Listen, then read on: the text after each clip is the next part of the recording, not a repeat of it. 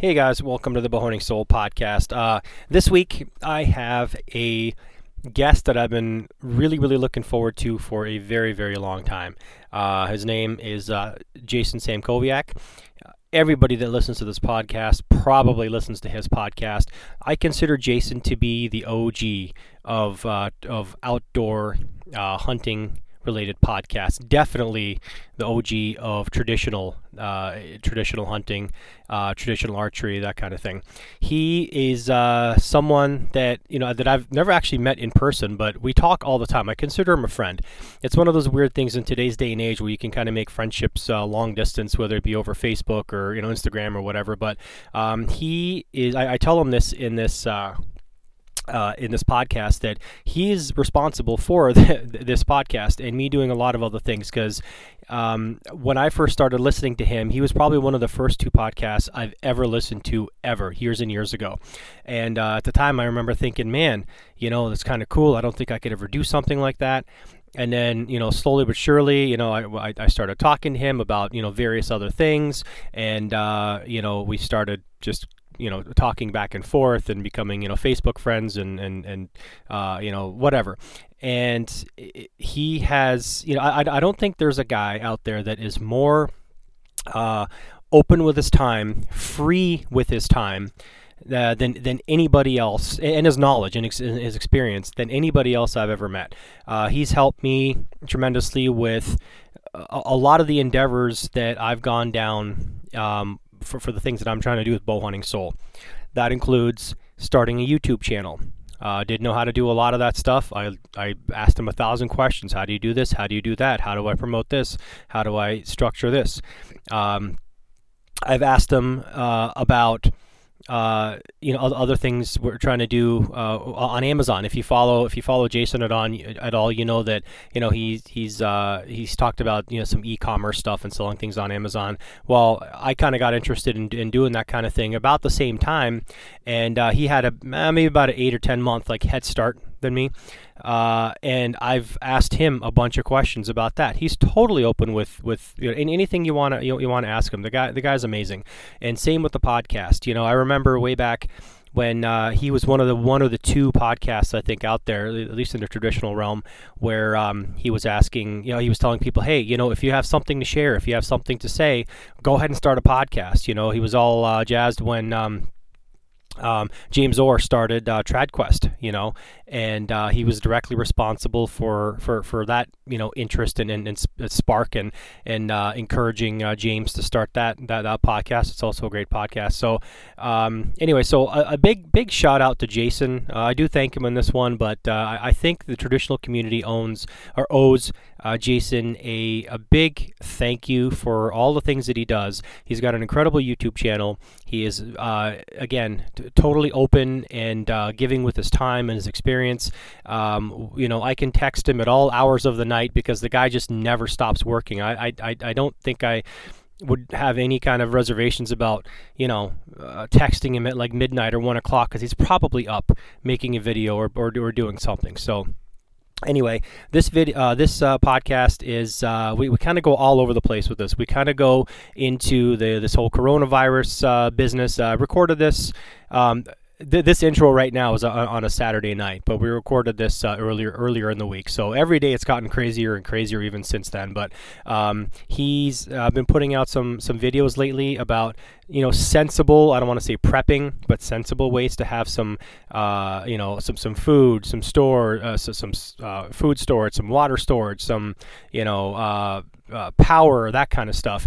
Now, nothing doomsday prepperish, but simple, simple things that uh, you can do. So definitely go check out those on the Traditional Bow Hunting Wilderness Podcast YouTube channel. Uh, he's putting out some great videos as always. Uh, we talk about a bunch of stuff in this one in the beginning, and then we kind of go all over. We talk about shooting styles. We talk about bows. We talk about um, uh, you know ways to hunt and, and out of state trips and, and just about everything under the sun. It's about two hours long, um, and you know honestly, I mean I could talk to the guy for hours and hours because he's so easy to talk to. He's so knowledgeable. This is a guy that actually walks the walk. So anyway, I'm gonna uh, quit blathering on here. A quick word about this whole coronavirus too. I did put out a, uh, a, a, kind of a midweek episode uh, saying uh, don't be a pandasshole, you know, a pandemic asshole. Um, it, it's it's going to get a little crazier before it gets better. I think at least um, you know with with, with with, panic rushes, you know, going in, in, grocery stores and things like that. Just be a nice person, all right? You don't you, need less than you think you need because I think this isn't going to be like protracted for like the next six, eight months. This might go on for like, you know, honestly, it might go on for the next several weeks to a month or so, um, maybe two. But I mean, you're, you're not going to be starved out of your house. You're not going to have to wipe, you know, your butt with a leaf or anything like that. I mean, just, just, just make stuff last. You know, it, this is, this is just really underscores you know how much uh, you know, how many like first world problems we really have um, we used to you know we, a lot of people like to j- joke or, or, say the phrase you know first world problems you know when you don't get your right you know, the the barista doesn't you know make your latte right in the morning kind of thing well this this kind of flu pandemic whatever thing whatever you think about it, I'm not going to get into that right now. Um, you know, the silver lining to all this is it's really kind of bringing I think Americans together. You know, even even with all the craziness and even with all the run on you know the stores and on, on the food and the shelves and bread and toilet paper and what meat and all that stuff. Um, I think this uh, things like this, you know, the silver lining to all this is it, it brings people together and it really makes you realize like, huh, man, I have a really goddamn good life and uh, when certain things get taken away you then you realize you were taking those things for granted. So anyway hope you guys are going through this this craziness uh, you know healthy. Um, hope you're not you know hope you do have enough you know food and water and toilet paper and all that stuff. Uh, it's not as bad as you think it is uh, out there, and you just have to uh, you have it's all you have to do is be kind. Be on the good side of humanity versus the the shitty side of humanity.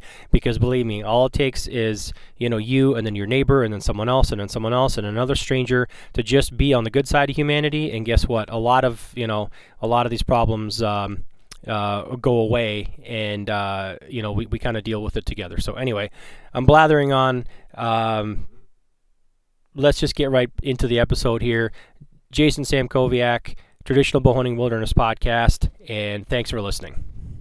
What phone are you? You're not through your uh, app or whatever, right? Or, or are, you, are you through your Skype app?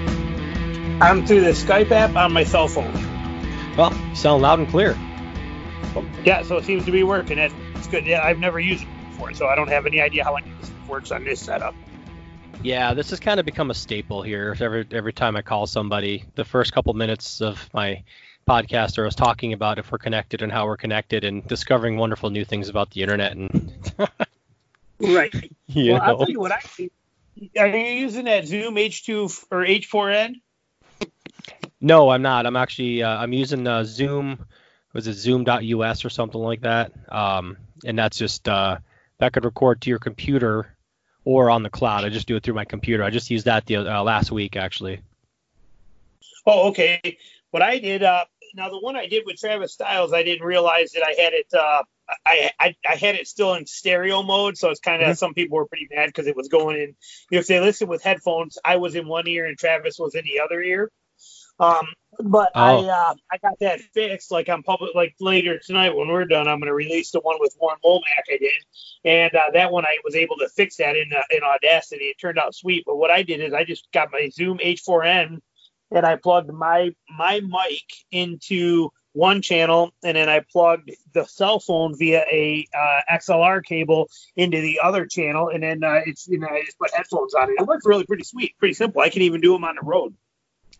Yeah, you got like a new setup going. It sounded fine to me, but I only listened to you on, on, on one earbud, and it came in fine when you were doing that that, that Travis episode, Styles episode. So sounded fine to me, oh, that, but you know yeah, that's good to know. Yeah, some people said that it was, you know, when they listened to him with headphones, it was one in one ear and me, you know, me in one ear and Travis in the other one.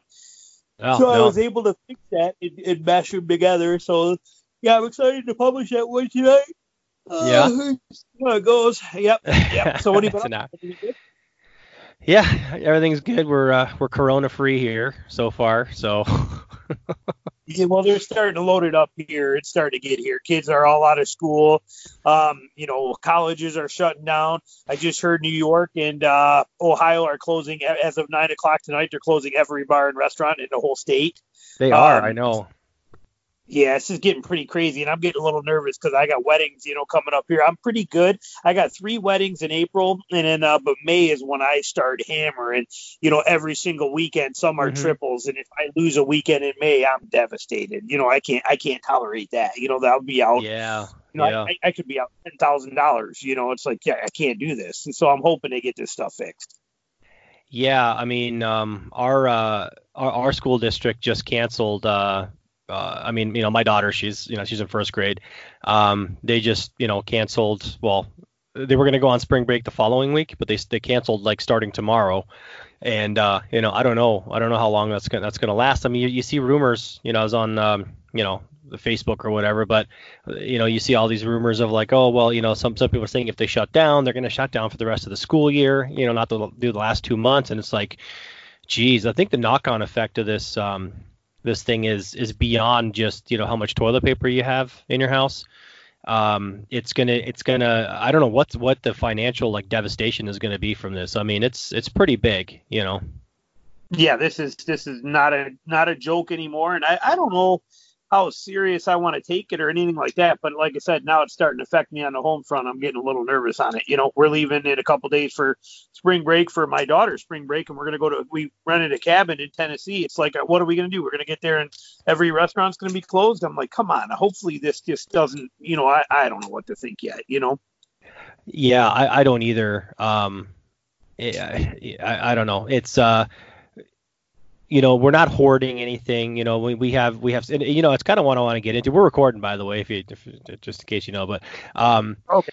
So um, you know, it, it was it was one of those deals where I wanted to get you on because I wanted to talk to you like since basically like you're responsible for this podcast. You know that, right? Whether you know it or not. No, so, but that's good. Hey, good job. I like. I I I remember um, way way back well, it's been I don't know how many years now, five, six years or whatever.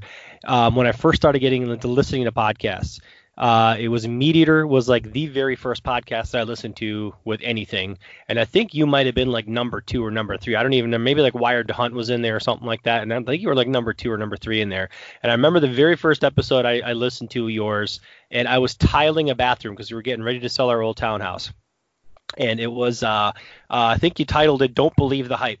You know, where you went through, uh, um, you know, all, all, the hype in the, um, you know, magazines and, you know, TV and, and all this stuff. You don't need all this extra crap. You don't need all this expensive stuff. You don't need blah, blah, blah, blah, blah to just go hunt. It was one of those, like, you know, you can go hunting, you know, like, like, like, like your grand grandfathers and, you know, whatever used to do kind of thing. So, um, and after that, I'm like, man, that's kind of cool. This guy's got a podcast, you know. It's, it's, he's talking about stuff that interests me. I wasn't even like like hardcore into traditional traditional archery back then, you know. But you came at it from the point of, you know, obviously it's traditional bow hunting and wilderness podcast. By the way, if people haven't figured it out, this is Jason Samkoviak we're talking to.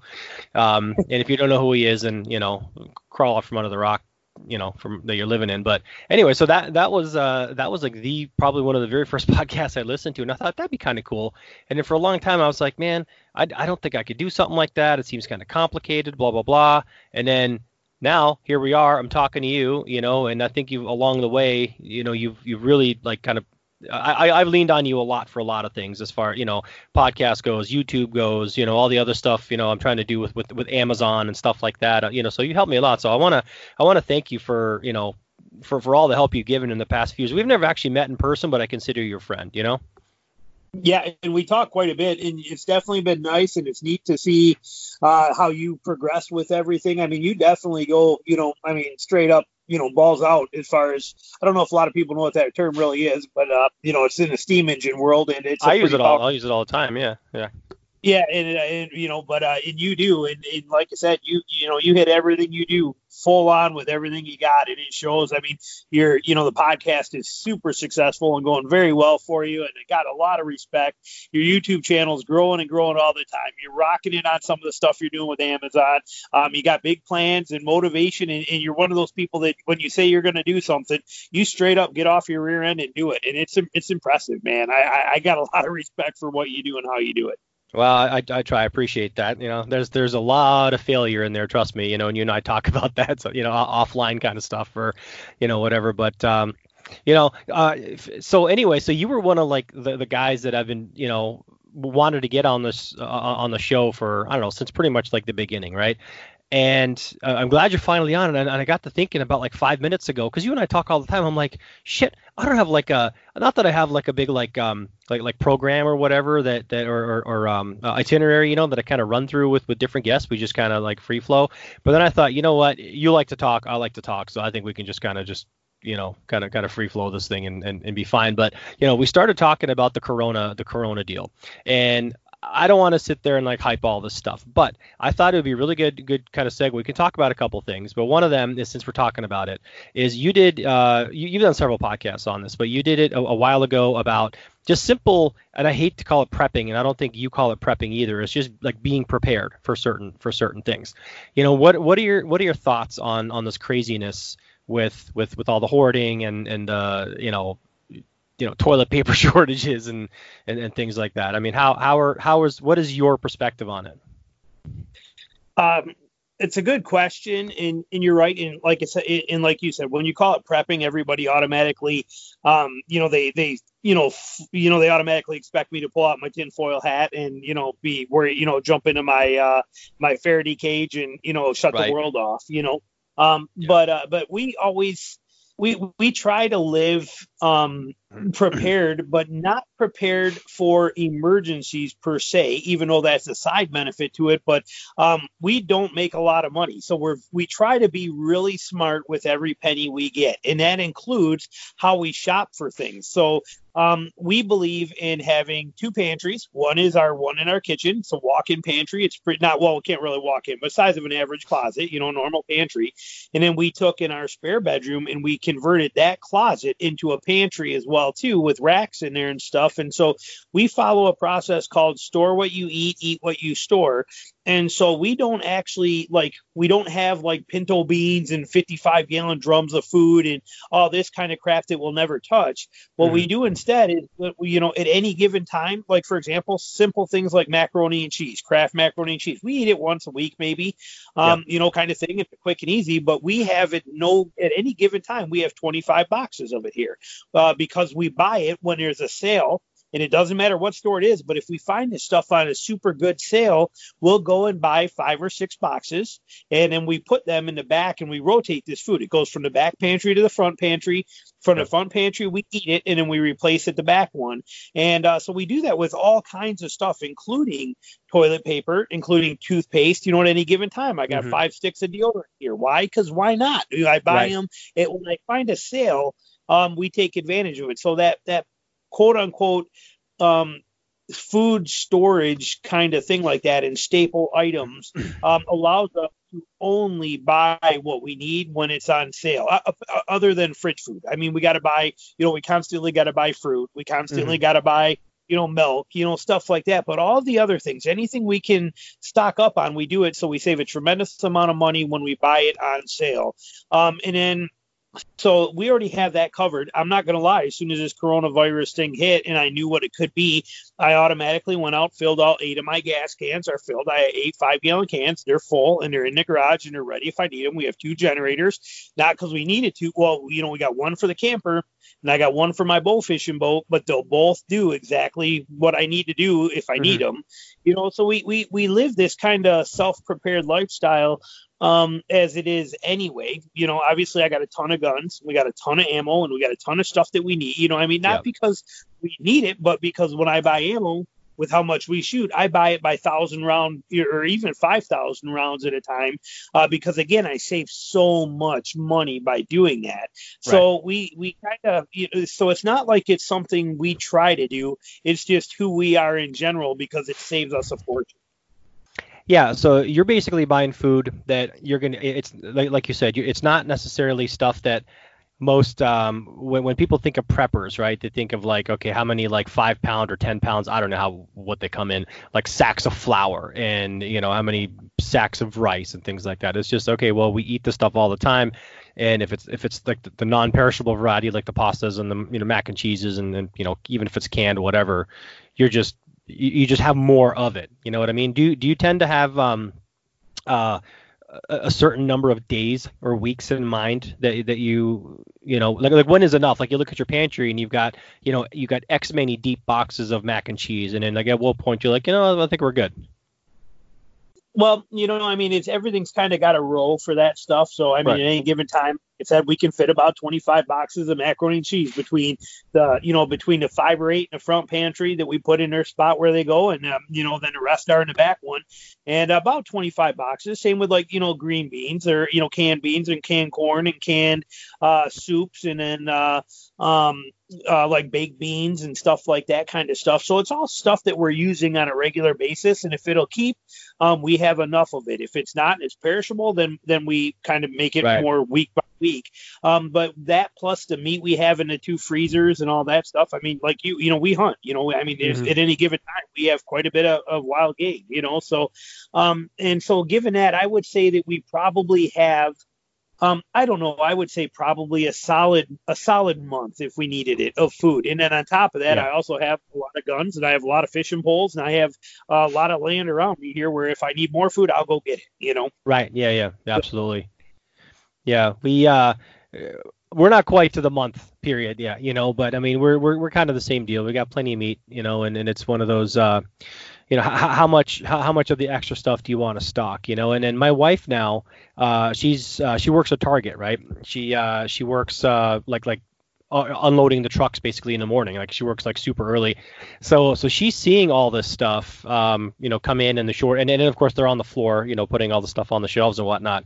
So um, you know, it hasn't gotten like super crazy here. You know, we're in a pretty like suburban, you know, like suburbia environment. You know, it's nothing. Uh, there, there's not millions of people around or whatever, but um, she's, you know, we're certainly seeing the, you know, the toilet paper goes out and it's like it's gone in a couple hours, or like the the wipes, the baby wipes, that kind of thing.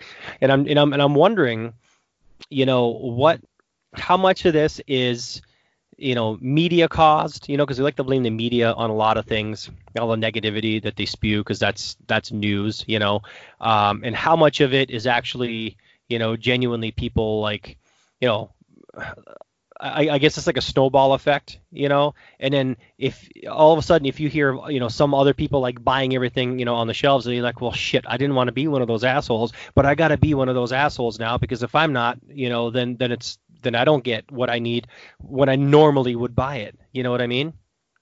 Right.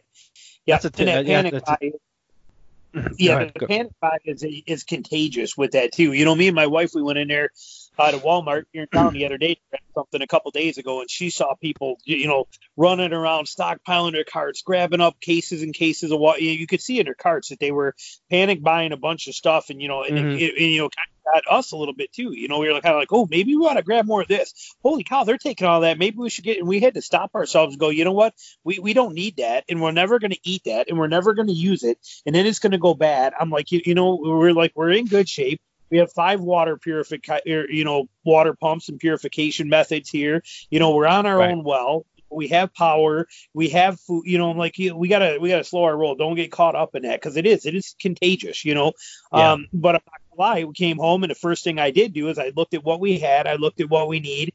Um, only thing we had to buy is I uh, I did buy another four uh, 400 capsule bottles of uh, of uh, uh, amoxicillin and penicillin from. So we have we like having that stuff on hand again in case of emergencies. But uh, um, we buy the you know the fish antibiotics. We've been using them for right. 15 years. They're incredible.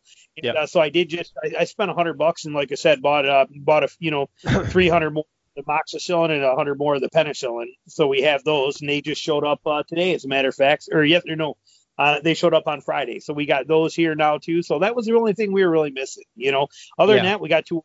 We got gear. We got everything we need. I'm not really worried about too much anything. And that's you know, and that doesn't change day to day. That's kind of like I said, how we live our life is is yeah. you should be prepared for any of this stuff, but it's not not prepper prepared. It's just living well and buying smart prepared. You know. Mm-hmm, mm-hmm it's funny when uh, a lot of people will make fun of like let's just call them preppers okay but i'm to lump all of us you me and like genuine like you know face mask uh, you know tinfoil you know preppers all together because that's what that's what they do And it's like, well, why do you need that? I could just go get it at the store. And so many people don't understand. I mean, now they're they're starting to get it. Like they don't understand like how, um, you know, I, I I can't I can't remember what the um, uh, logistic uh, term is, you know, for but for how many uh, like like the, the supply chain term that they use, you know, in the grocery business yeah. or whatever. But I mean, most grocery stores only have like what, like three days worth of, you know, if, if no trucks came in, no deliveries came in, they probably have like what is the average is like three days that people say of of food in there, and then it's gone.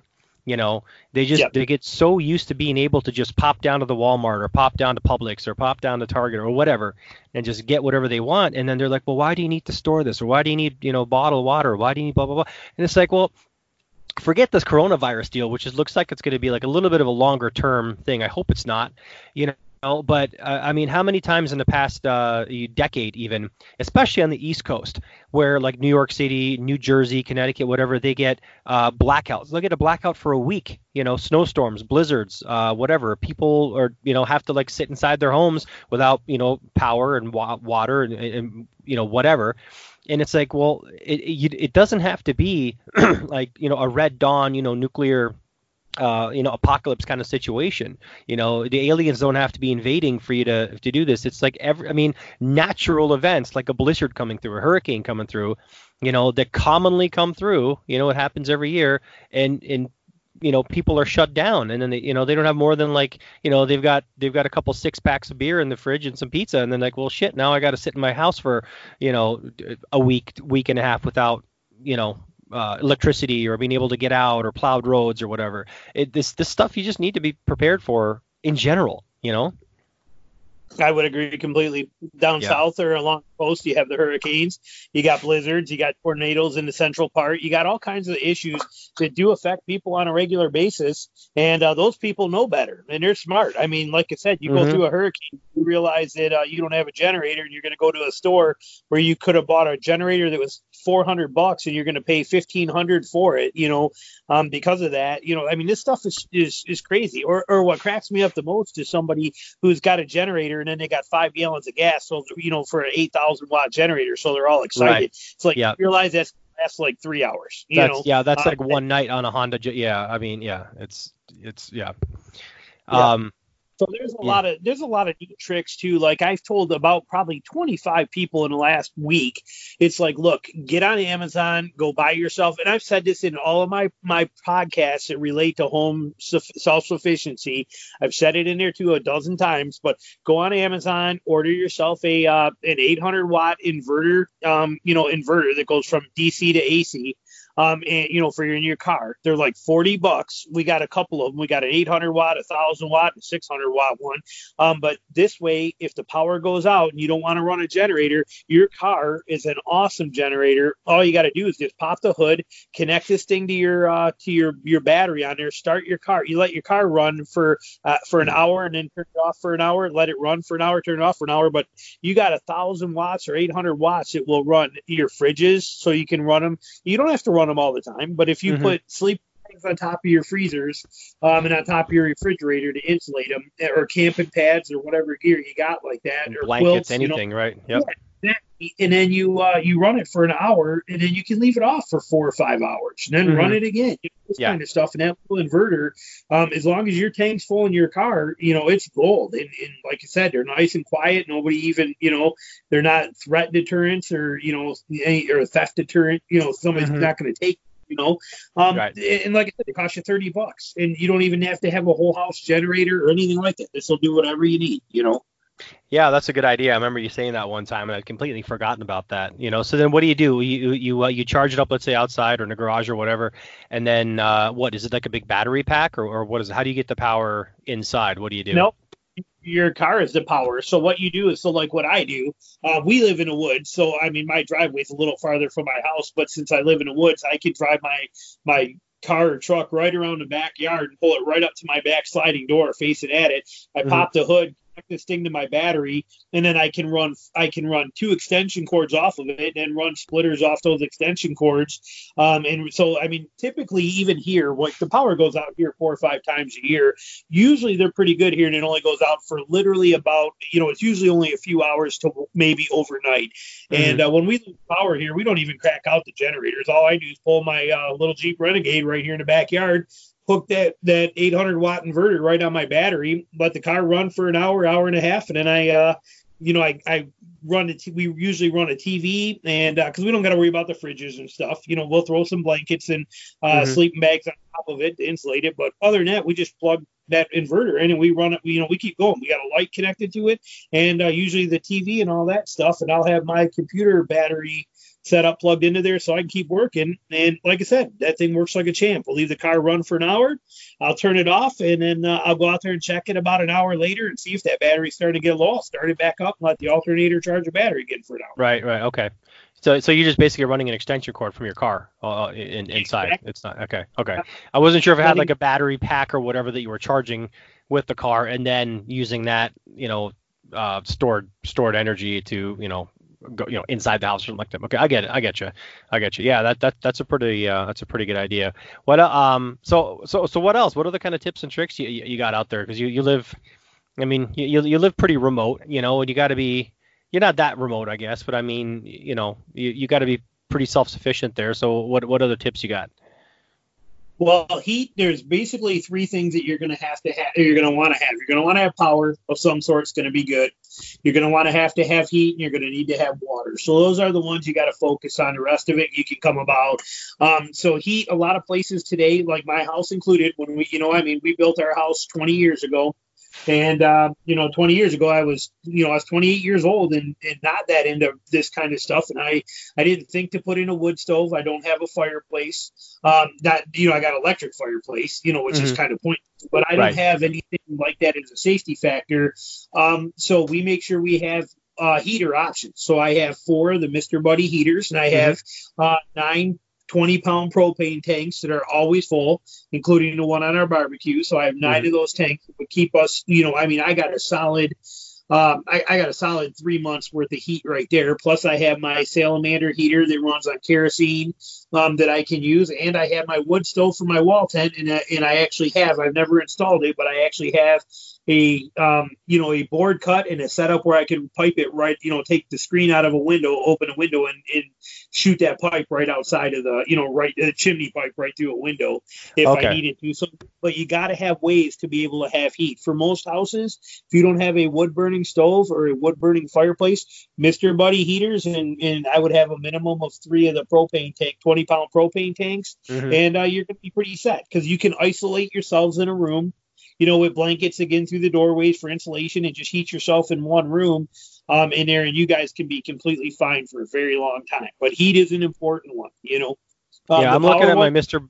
I'm looking at my Mr. Buddy heater right now. It's like the single bottle kind, but you can get adapters, right? That's what that'll fit for both of them. So it's an adapter to go from uh, instead of using like the one pound bottles, it's like a hose that hooks on and it, and it goes on to like your like a 20 pound tank. Is that right? Correct, exactly. Yeah, that's what okay. I did. I bought the double, the double tank, the bigger one, a Mr. Buddy Big Heater, Big yep. Buddy Heater. Um, I've done video reviews on them, uh, and uh, and it's a great heater. Um, and uh, we, like I said, we got quite a few of these now. I think we're up to four because we got the one in the sunroom, we got the one in the garage, we got the one in the camper, and I got the one. Yeah, we got four, four of these now. Right. One is never even been touched; it's still in a box. Um, and uh, but like I said, and then yeah, you buy the hose adapter for like thirty bucks, so you're looking at like a hundred and 125, 135 bucks total mm-hmm. for one. But uh, like I said, in the propane tanks, um, you know, I, I, buy my own bottles and I don't return them or exchange them. I just take them up and have them filled. So I keep my nice bottles, but uh, um, you know, my jugs. But I even have a thing that will let me fill from a 20 pound jug. I can fill one refill one pounders if I want to. Uh, right. That was like 12 and I know it's not legal to it's legal to fill them, but it's not legal to transport them filled, refilled. Um, hmm. I think is the law. But at any rate, um, not that I would ever use it in case of an emergency. Why bother otherwise? Right, but right, uh, yeah. but I have to, you know. Yeah, yeah. Uh, that reminded me. I was I was I was using the grill today, and I meant to go and get my my my spare tank. I we have we have two uh, 20 pounder because it's sitting empty right now. So I'm gonna have to go do that tomorrow because I, I, keep forgetting to do that. But and I don't have one of those adapters for the Mr. Buddy heater. I you know I have one like I said I'm staring at one right now in my garage, and um, yeah, so that's that's good. And and people don't know you can use those inside. You know they have um, Mr. Buddies. They have an oxygen, low oxygen shutoff on them, so right. you can use them inside. Um, now, granted, they do give off. There is still a little carbon monoxide to them. They're not recommended to use it for a light, you know, for a heat source for your whole life. You know, if you're right. living off or something. But for using, you know, to use them for two weeks, three weeks, a month at a time, if you had to as a heat source, I, you're going to be completely fine. You're safe for that. Yeah, and they also have like an inertial switch inside where if you tip them, you know, for like a fire hazard, they, they, they only work when they're vertical. Like if you tip them past vertical, I don't know, it's like 10, 15 degrees or something like that, then it shuts off, you know. So, you know, yeah, if you don't you don't have to worry about somebody knocking it over and setting your house on fire because you're huddled up, you know, and catches a blanket on fire or something like that, you know, kind of thing. So Yep. Yeah, because even if I go to pick mine up and move it, like in the camper, if I want to move it closer to the bedroom at night, I, you know, if we're running off grid, and I go to pick it up, move it, it will shut off on me. Half it'll shut off. You know, yeah. yeah, pretty. You know, they don't take much for them to trip. So they're they're probably, in my opinion, the safest heater that you can have without running gas lines and you know permanently installing something. As far as a portable, they're they're awesome. And they they throw out a lot of heat. You know, I mean, our uh, our camper you know, our, our camper is pretty good sized camper. I don't know what the square footage is on it, but it's 34 foot, you know, camper with a huge slide. And, mm-hmm. uh, you know, we can be out there in 10 degrees. We were, we were down in, you know, I took my wife down in Missouri when we went down there in Huntington in December uh, for a few days and, and our water lines froze every single night. Everything froze up on that thing. Uh, in the camper because it was down into you know like I said 10 15 degrees um, but uh, but we were nice and toasty living just off of that uh, Mr. Buddy heater you know, it was completely yeah. fine. And we were running on low and medium most of the time.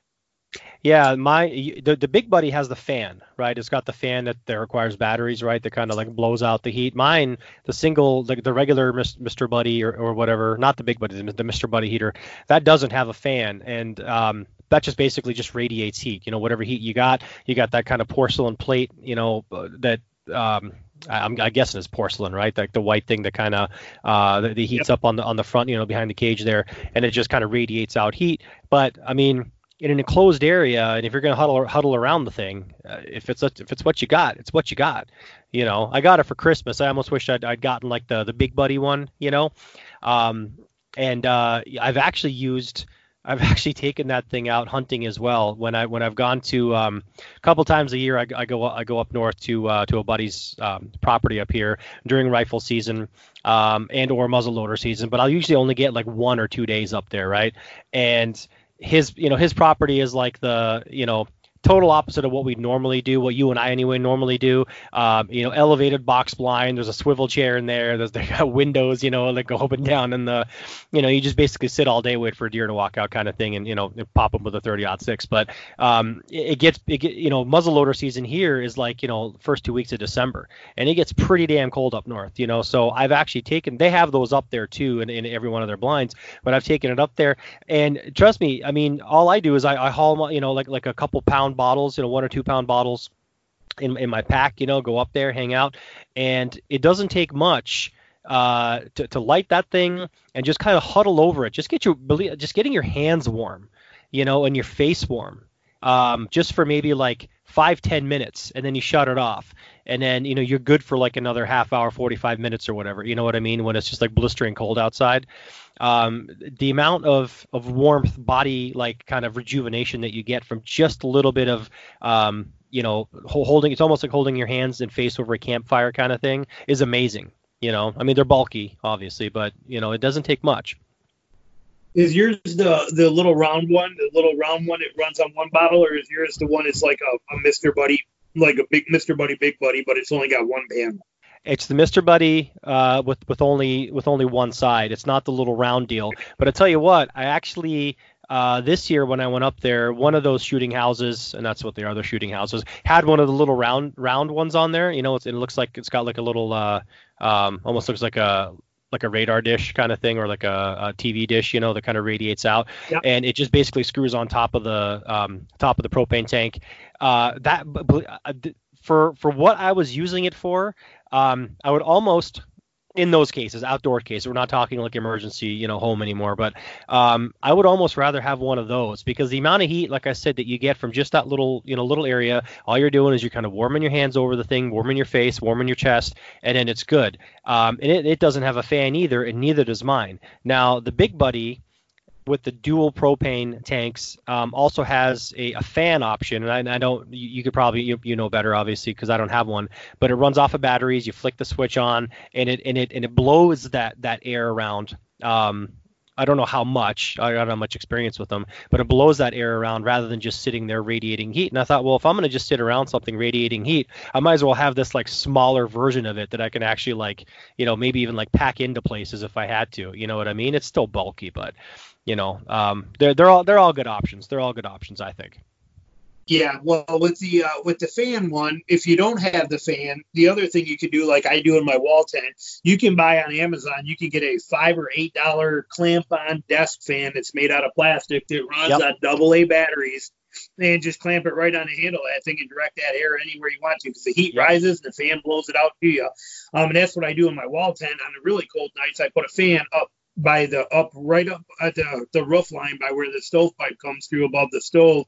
And i have that fan directed out into the middle of the tent down low and it blow it takes all that extra heat that's rising that you lose and sends it right back down into the tent and warms it it works really good yeah. um and those little round that little round mr buddy you know when we were in missouri this year um steve came out there with us and it was me and joe out there in my wall tent and steve brought his just his little 10 foot wall tent and he didn't bring a stove or nothing because when he was packing and coming, he, you know, it's, it's, weather changes sometimes in the winter. He was expecting warmer weather. We had a couple nights that got down into the 20s.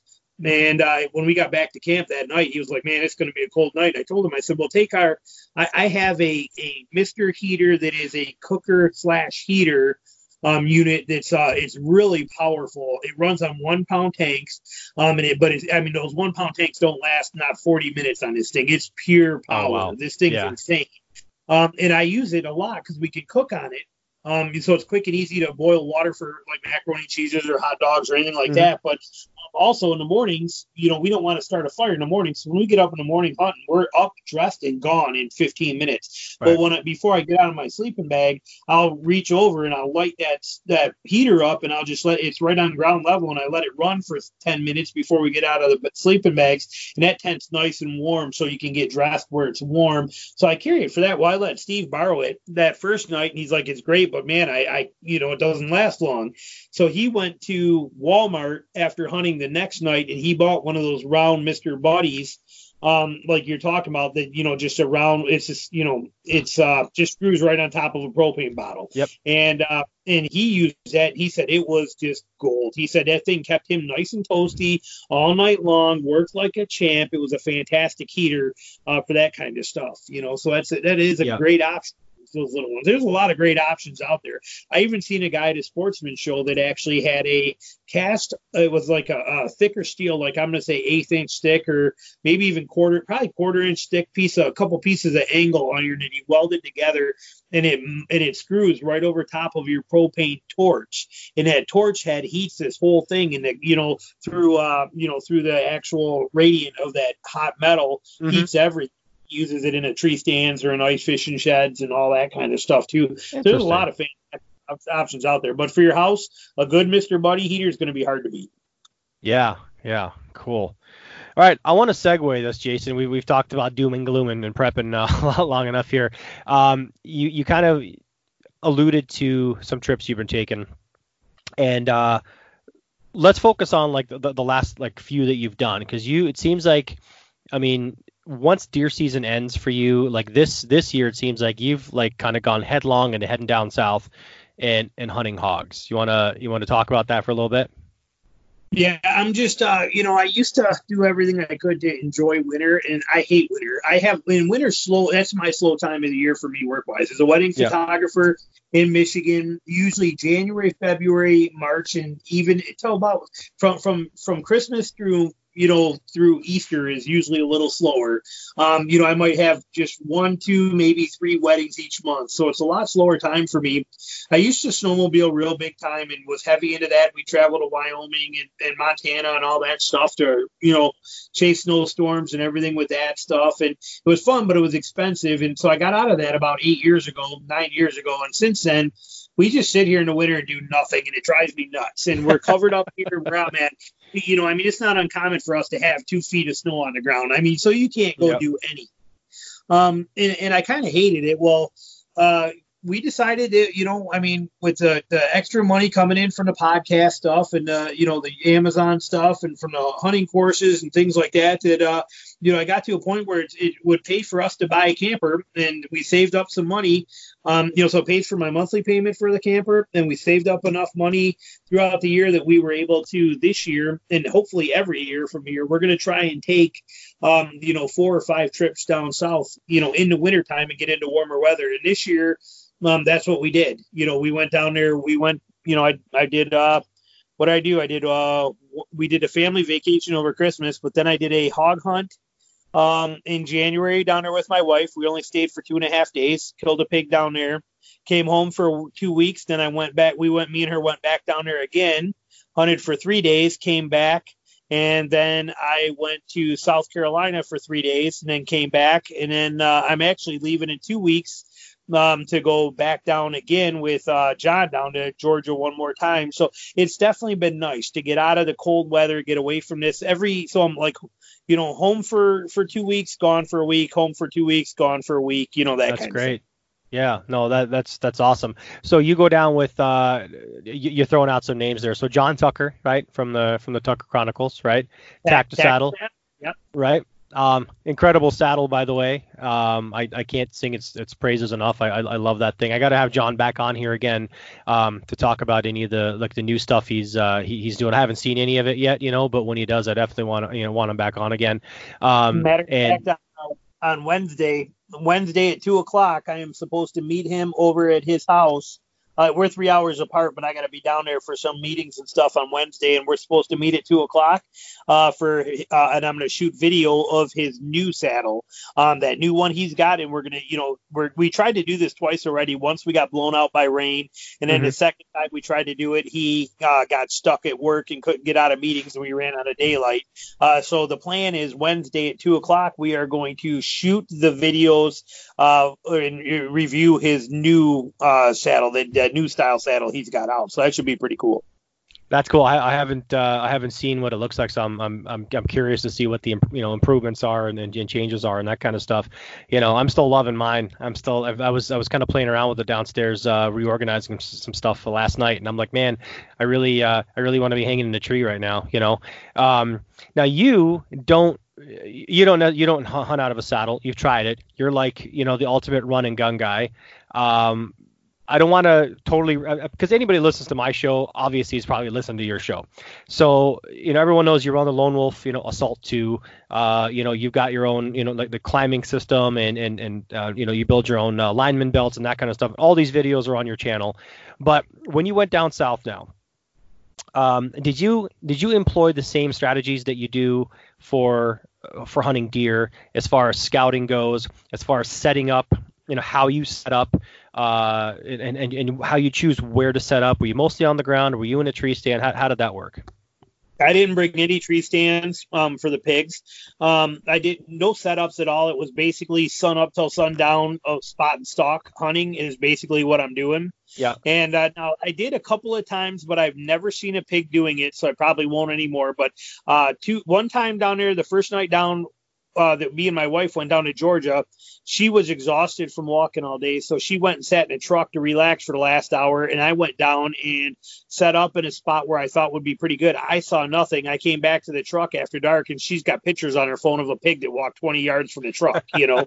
um, and, uh, Um, and then I did it when we were in South Carolina. When I was down there the first day, we were down there. We didn't see any pigs that first day, but uh, that one day, uh, a friend of mine, Philip Johnson, came down. He lives in South Carolina, but he had never been where I went to, and he came down there and hunted that day with me. And he he said the same thing. He's like, "Hey, for this last hour, let's set up in this area." So he set up in one spot. I went about 500 yards and set up in another, and neither one of us saw anything that night. Hmm. Um, and so those are the two times. And then when me and John were in Georgia last year in April. We did the same thing for two nights in a row set up, and we never saw nothing that way. So I personally, am, I don't think I'll ever have another day where I'm going to set up. I, I would much rather be trying to move and find a pig. So I'm more of a spot stalk uh, stay on them the whole time and, and, try and get with them. And you know, like that first day, me and Philip, we didn't see nothing. And in the next two days, I saw like 28 pigs in two days. You know, wow. Um, and I, I had uh, all of them inside of 35 yards, but some of them, I, I mean, I had to watch a group of eight pigs walk by me at like nine yards. I couldn't shoot because it was too thick a river cane. You know, I couldn't get an mm-hmm. arrow in there if I, mm-hmm. you know, but it was nice being with them. So I, I don't. uh the, the, the pig hunting is a thousand times different than what I'm doing for deer hunting. Like you said, for deer hunting, it's, you know, I, I do have a system. I do not hunt out of a saddle uh, like you talked about with John and his new one. He's been in that new, the one that he is releasing here that we are going to film on Wednesday is the one he hunted all year this year out of. So I spent a week with him in Kansas with it. And it's funny because there were even times we'd come back to the, you get back to our boats and he'd be like, oh my God, this trap does this and how this does this. He's naming all these terms, uh, these, uh, you know, your, uh, um, I, I, don't even know what these terms were, you know, like the bridge. I don't know mm-hmm. what a lot of this stuff. It he's rattling yeah. us off, and would just literally say to him, I'll say, well, if you shoot it at f two fifty, it's two point eight. You're going to get this kind of a blurred background. And go, what? I'm like, exactly.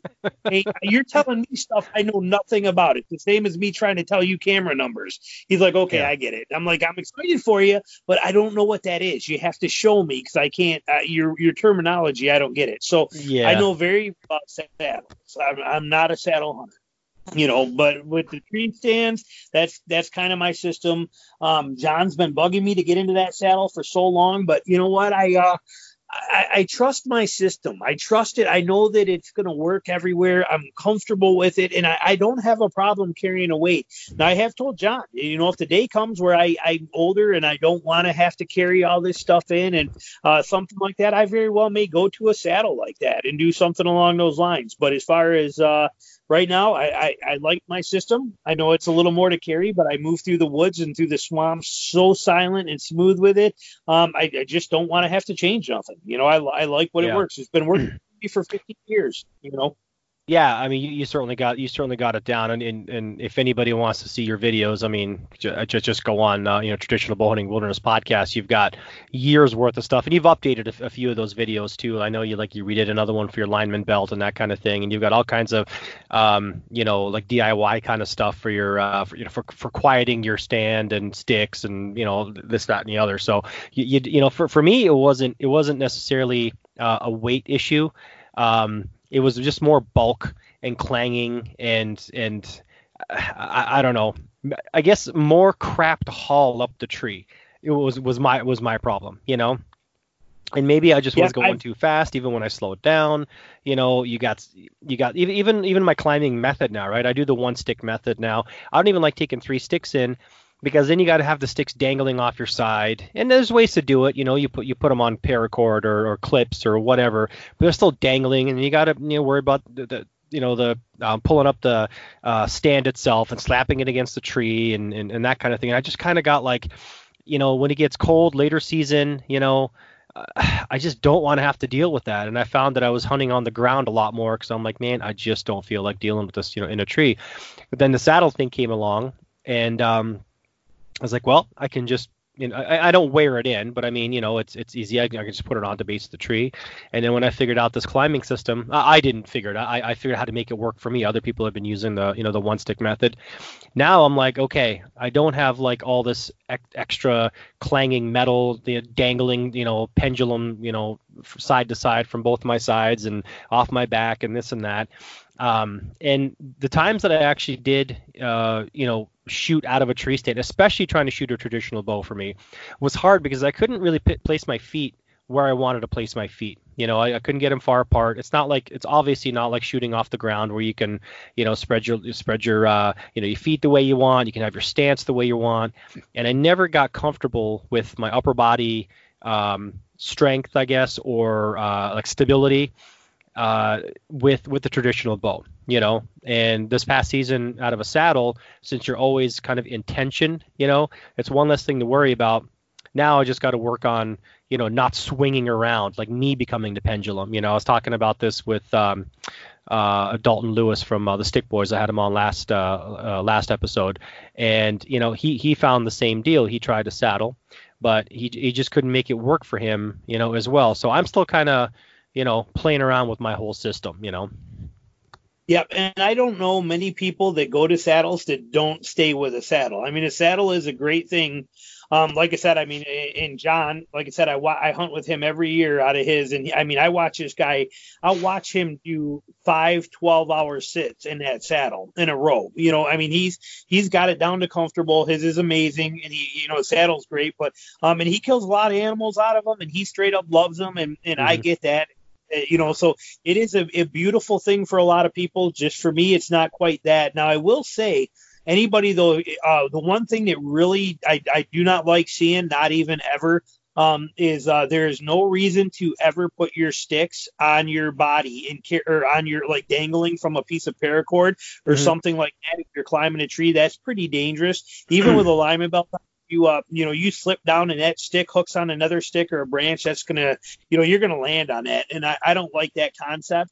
Um, right. and you're, you're gonna make noise. You're gonna fling around side to side, banging another stick or something. So I, I don't do that. I actually will put my I extend out my buckles and I put them right through the, the V bracket of my first stick.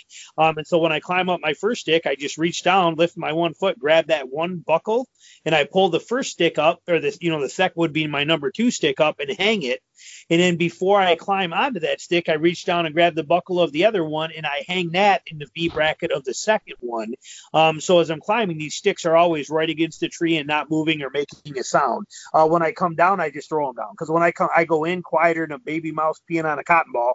But when mm-hmm. I come out, I like a freight train. You know, I don't. Yeah, I, I, start I start tossing. Yeah, I start tossing shit off the tree, and you know. So so go back a little bit. So explain that a little bit um, in, in more detail. So you walk up to the tree and you obviously have your first stick and you slap your first stick up against the tree you you know you cinch it down whatever and then you know you put your lineman belt on climb up on the sticks now what do you do wh- wh- how is that second stick that you're that's going to go above the first stick how is that how is that attached to um to that first stick you put on all right. So when I hit the base of the tree, I know the tree I want to go in. I hit the base of it. So when I'm there, I, you know, I basically pop my uh my you know my backpack you know, my hip belt on my backpack, my sternum strap, drop the pack down, pull my sticks and my standoff. Mm-hmm. I take that first stick, which is always got an aider on the bottom. It's got a two foot aider on it.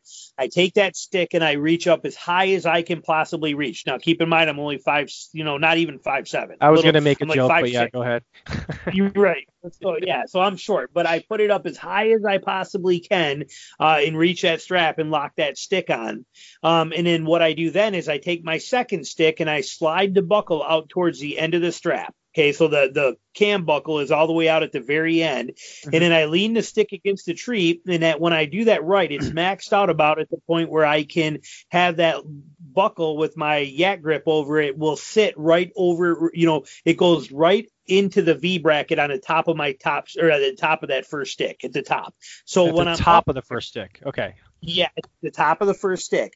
Um, and sometimes it might dangle a little bit. It might not, you know, be resting right on the ground, but I hook it in there. And with that yak grip, it fits right in there and locks solid. It's not coming out. Um, and uh, so then I put one in there, and then the other one I'll either put in there or I'll hang the loop of my third stick, the loop that's going to go around the Versa button at the end of the strap. I'll mm-hmm. hang that right on the top step of my okay. first stick. So on that first stick, I have two. I have when I'm at the top, I have access to the straps of both of my other sticks, and okay. then I climb. And then once I get up there, um, you know, when I get up on there, when I'm on the second stick, and before I step on the third step, I'll grab that strap and I just give that strap a hard yank and it shoots the stick up in the air and I grab it right next to me, just a quick pull and grab. And then I put oh. that stick on the tree lock it where I need it. Now, before I climb onto the second stick, I'll grab that other strap, bring it up, and I'll either hang it on the top step of the that stick or I'll oh. wedge it oh. in Okay. So now my my third stick is hanging by my second stick, and then when I get up to the top of my second stick, I grab the strap, give it a quick yank, it shoots the stick up in the air. I grab the stick and put it right on. You know, so it's quick, easy, and simple. You know, you need to do a video on that. I, I don't think I've seen you do a video on that. I think you should do that. Yeah, I think I did it in the. Uh, I think it, the one how to hang a tree stand fast, safe, and easy. I think I where I showed it start to finish. You pro- people probably aren't paying attention much to it, but I think I actually talked about it in there and hmm. explained. Hmm. I, I, do show in there how I do it. Um, but but yeah, that way there's you, number one, your sticks are right there with you. They're not clanking into anything, and they're ultra fast to be able to put up. So I mean, literally as fast as I can climb, I can pull those sticks right up with me. Like I said, you grab the strap, you yank it in. It's actually kind of a. It's kind of comical and you feel pretty cool when you do it because I grab the strap, I yank it once it sends the stick up in the air, I let go of the strap, and then I grab the stick out of the air. It's pretty cool. I, I mean, I feel like a man when I'm doing it. It's pretty cool. Yeah, yeah, no, I got, I, I can, I can imagine. Yeah, yeah, you kind of fling it up and catch it midair, and you know. Yeah. So d- does it scrape against the tree when you're yanking it up like that? Like, because no, you're pulling up vertically. I, uh, nope. Once I pull that strap, and I pull that strap, say off the top step or out of the V bracket, I pull the whole stick and strap out away from the tree, you know, a foot out there or so, and then I give it a jerk so it shoots up nice and clean. Okay, okay, okay, gotcha. Yeah, and you, and you normally go up what? You you carry what uh, three steps usually or four? I mean, I only run three sticks now um, because I don't want to be higher than 20 feet. And if I stretch out, if I stretch mine out now with that aider on there, I can get 19 feet and uh, 19 feet 8 inches or something with my three sticks to my platform. Wow. Um, so, yeah, I mean, now I'm stretching it pretty far, but now I stretch it in a different way um, I'll if I know I have to be because I mean I don't ever hang a stand where I don't know exact. I'm not looking up the tree going that's where my stand's going to be right there. Mm-hmm. I know exactly where it's going to be, so I know how how much I have to do to get it there. And if it's going to be a stretch like that, if I'm going up 19, 18, 19 feet, usually I'm about 15 or 16. But if I know I'm going up 18, 19 feet up, um, I will push that first one. I'll push that first one so I'll actually. There has been times where I'll hang a stick on the tree low just so I can climb on it to hang my first stick because I can't reach up that high. But where mm-hmm. I'll hang my first stick so that my bottom step is literally at about chin high. Um, yeah. And uh, then I'll take the second one off, and what I'll do is I'll actually grab that that first stick and I'll pull myself up and walk my feet up the tree mm-hmm. and kind of almost put my first step and climb on it. So any exaggerations that I do to get me up there, I always do them down uh, at ground level. I'm not going right. to push limits of how far I'll move my platform from that top stick and, and fight it up there because that's too risky. If I'm gonna, I, I push all my limits down at ground level. No, I agree, and I find that that first the first stick getting getting the high, getting the highest elevation off the first stick is kind of the hardest thing for me because um, unlike when you start climbing up the tree, like once you start climbing up the tree, the tree's pretty straight. I mean, it could have some you know twists and knots and that kind of limbs or whatever, but you got to figure at the base of the tree. Um, depending on the tree, obviously, like you know, it starts to flare out where, where the roots start to go into the ground. Um, it's not even the roots it's just like the base of the tree. I mean it just kind of mushrooms out it kind of flares out. And you can't necessarily sometimes walk straight up to the tree and get a good foothold like like your toe right up against you know the, the base of the tree you know it, where it starts to go vertical. You're sometimes like i don't know like a foot you know a foot and a half away from like the tree proper. So yeah. it's you know what i mean? So it seems like that's like the hardest the hardest um, the initial step, the initial stick is kind of the hardest one to do. And then once you're up that, I find it, I find it easier, you know, I find it easier to climb, you know, and, yeah, and you're still, I, go ahead. I was just going to say, I have even now I carry in my backpack, I carry four extra pieces of one inch strap that are in loops. Mm-hmm. Um, so, and, and, you know, they're not all the same exact size. They're just random, you know, but they're anywhere from, uh, you know, like if you were to pull them tight, one would be two feet, one would be three feet, and one would be two feet. You know, they're between two and three feet long. Okay, yeah. these these loops.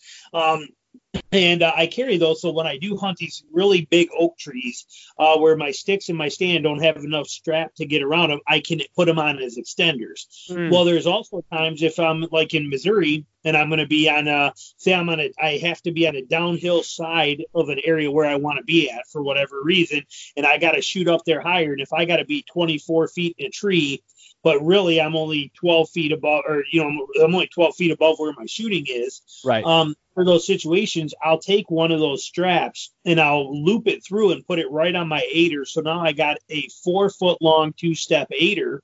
Okay. And what I do is I take my, but you can't use that. That cracks me up when I see people running, you know, a three foot aider on the first stick. You can't put it up high enough to make it matter. It's not. You can only, yeah, you can only reach so high with your hands to to cinch down that first stick, right?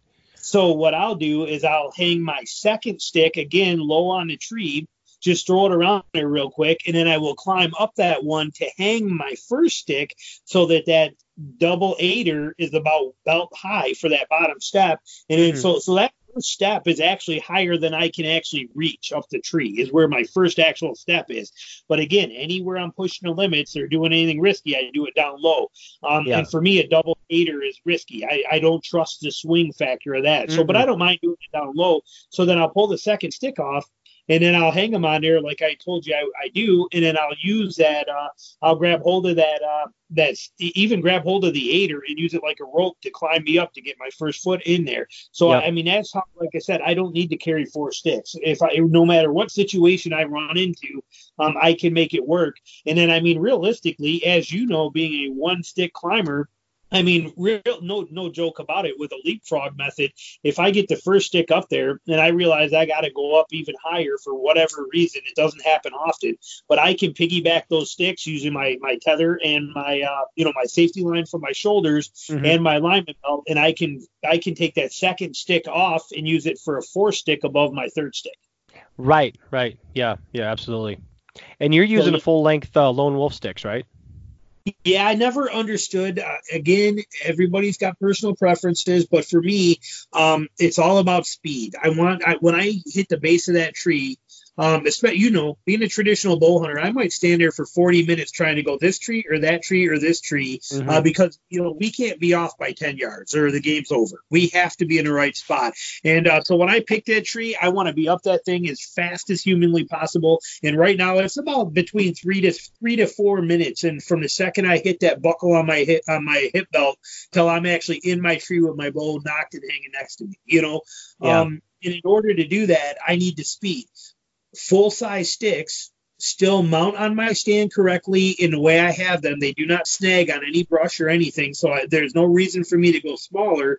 And three sticks get me what I need. If I go to the smaller sticks, now I have four or five different straps that I have to contend with and sticks that I have to hang and things that I got to coordinate. You know, I mean, it, it's a lot bigger of a pain in the butt, you know. Absolutely. Climbing the stick is easy. Putting, you know, grabbing another stick, throwing it around the tree, doing the buckle, cinching it, what, you know, pushing it down, whatever, locking it, and then climb. That is what every iteration of that is what is what takes time.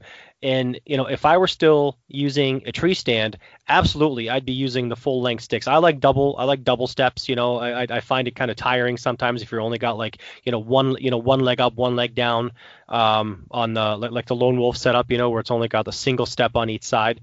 Um, right. But still, like when I had the hockey, I still have the same Hawk Heliums. They're just cut down. Um, they're like 32 inch, you know, and those were great. They're super light. You slap them on, and you gain a lot of, you know, a lot of elevation per iteration of, of you know, putting, you know, a, a stick on. Um, but when you and I've talked about this before, when you have a platform, when you have a tree stand, you've got a solid platform on which to um, strap your st- your sticks to, um, whether it's bungeed or strapped or whatever you know I, I don't care whatever you use it's a nice f- relatively flat surface that those sticks can lay on and you can kind of cinch it down tight. So that thing's locked together. Um, and if it's done right you can take it shake it. It's not going to make a lot of noise. Um, when you do you know when, when you're in a saddle you lose that platform. You lose that long kind of you know metal base on which to put your sticks and you're basically trying to uh, you, are trying to cinch down like these three four, whatever, big long metal, you know, metal bars, metal tubes, whatever you want to call them, onto something soft, meaning your your backpack. And trying to cinch something hard like that onto something soft like a backpack, depending on how full it is or not full it is, is that that's kind of a pain. So that's one of the reasons I actually switched to the one stick method. Is I only I don't I only have to deal with with the one stick, you know. And since I'm moving it yeah. up, you know, as I go, I figured well, I can move it up a few more times and just not deal with the extra height and everything like that sticking up above my head or sideways if I'm, you know, if I'm carrying it that way. Um, you know, this this year I was using um, that. Uh, uh, it's called the Artisan Outdoor Fabrications uh, platform. It's like a little mini platform. It's like like four inches wide or you know deep or whatever by I think like 12 or 13 inches wide, and it replaces the top step on um, you know various climbing sticks. He, he makes them for you know uh, a bunch of different models, and that's what I was uh, you know just that one stick, and that is my platform. That is what I'm standing on um, when I when I'm at height.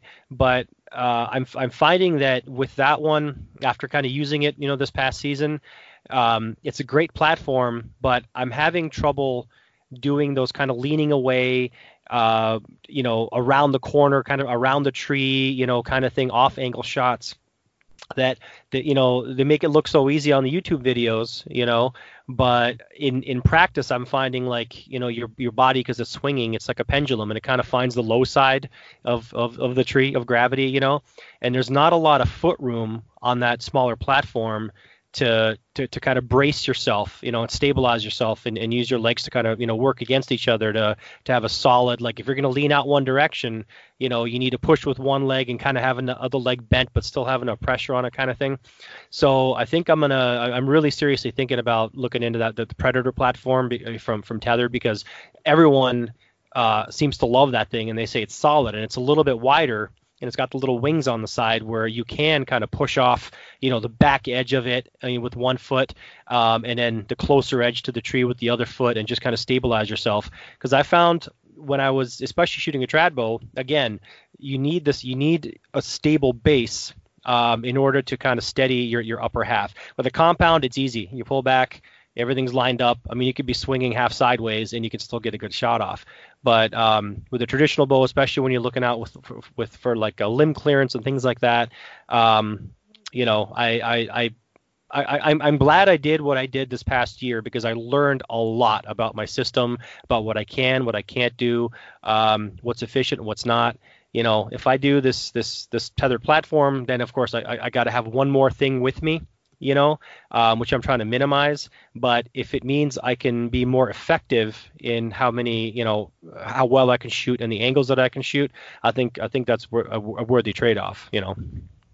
Yeah, and I know a lot of guys used to like the Ameristeps uh, plastic strap-on steps. They put bunch, bunch, you know, five or six of them on one strap. Mm-hmm. You know, things like that were good. Um, you know, something that I, I I got laughed at for it, but I uh, I'll tell you it might work because I had to trim a tree one time that I I used uh, like 12 sticks, 12 climbing sticks to get up there.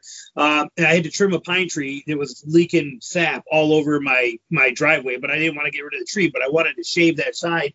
And well, I knew I'd have to be able to move around that big tree up there when I got there. So uh, what I did is I took a couple of uh, wheel chucks that they sell for campers and stuff. They're like five dollars a piece, but they're a wheel chuck and they're plastic and they're super lightweight. Um, and I ran a strap through them and I went up there. And when I uh, got to the top of that stick, I put those on so I had a chuck on each side and I could actually walk around the tree on them. Dude, they worked like a champ. It was like nothing, and they're lightweight. They stack together, and I'm telling you, it's probably a brilliant idea. pretty, uh, you know, I, those yeah, you're right because those um, those ring of steps, um, whoever whoever sells them, whatever version sells them, they do look like a wheel chuck. They're basically just kind of it's like an L shape with uh, you know uh, kind of not I wouldn't call them serrations, but like kind of bumps, you know, on so for for for grip.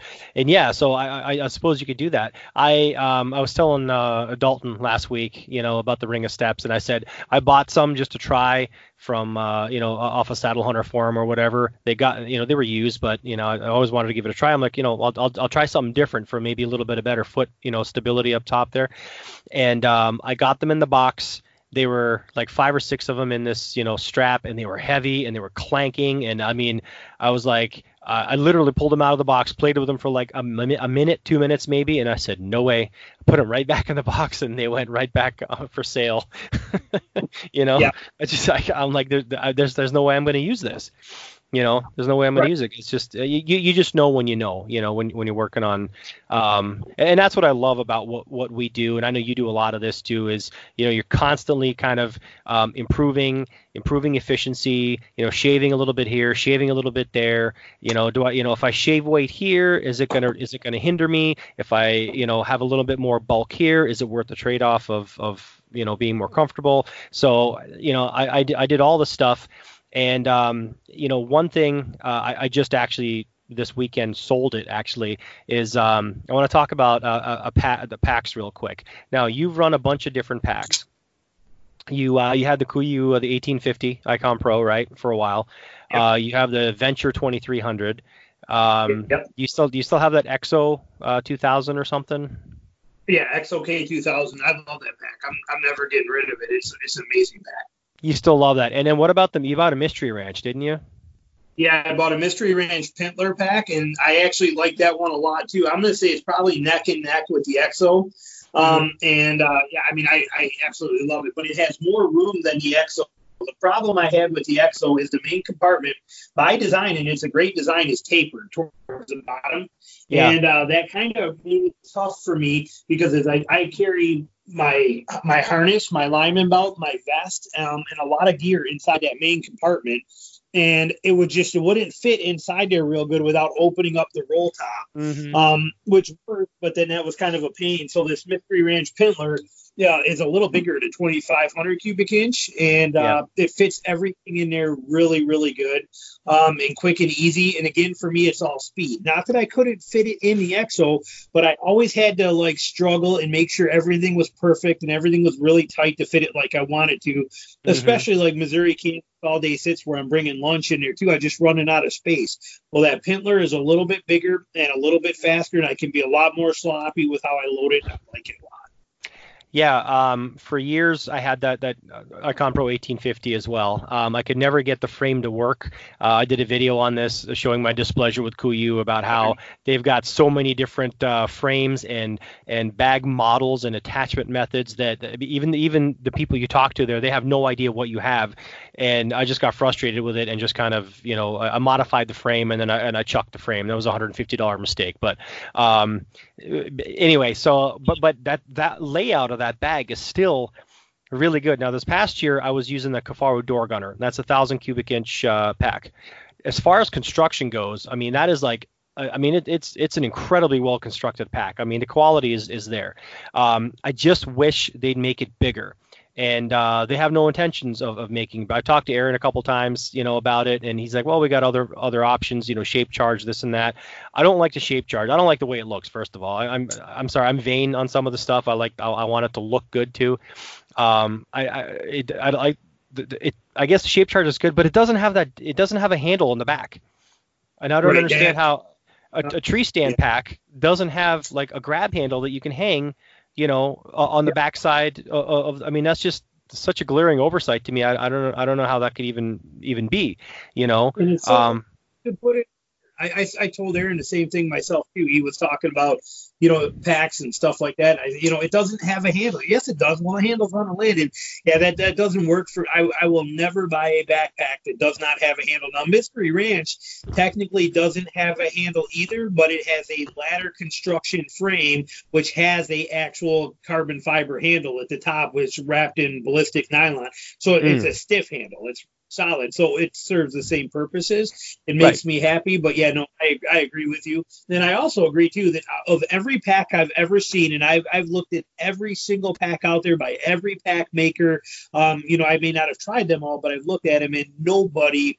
I mean, if for for for all my hunting purposes, for everything that I do, I have never found a better pocket layout than what you get on a Kuiu.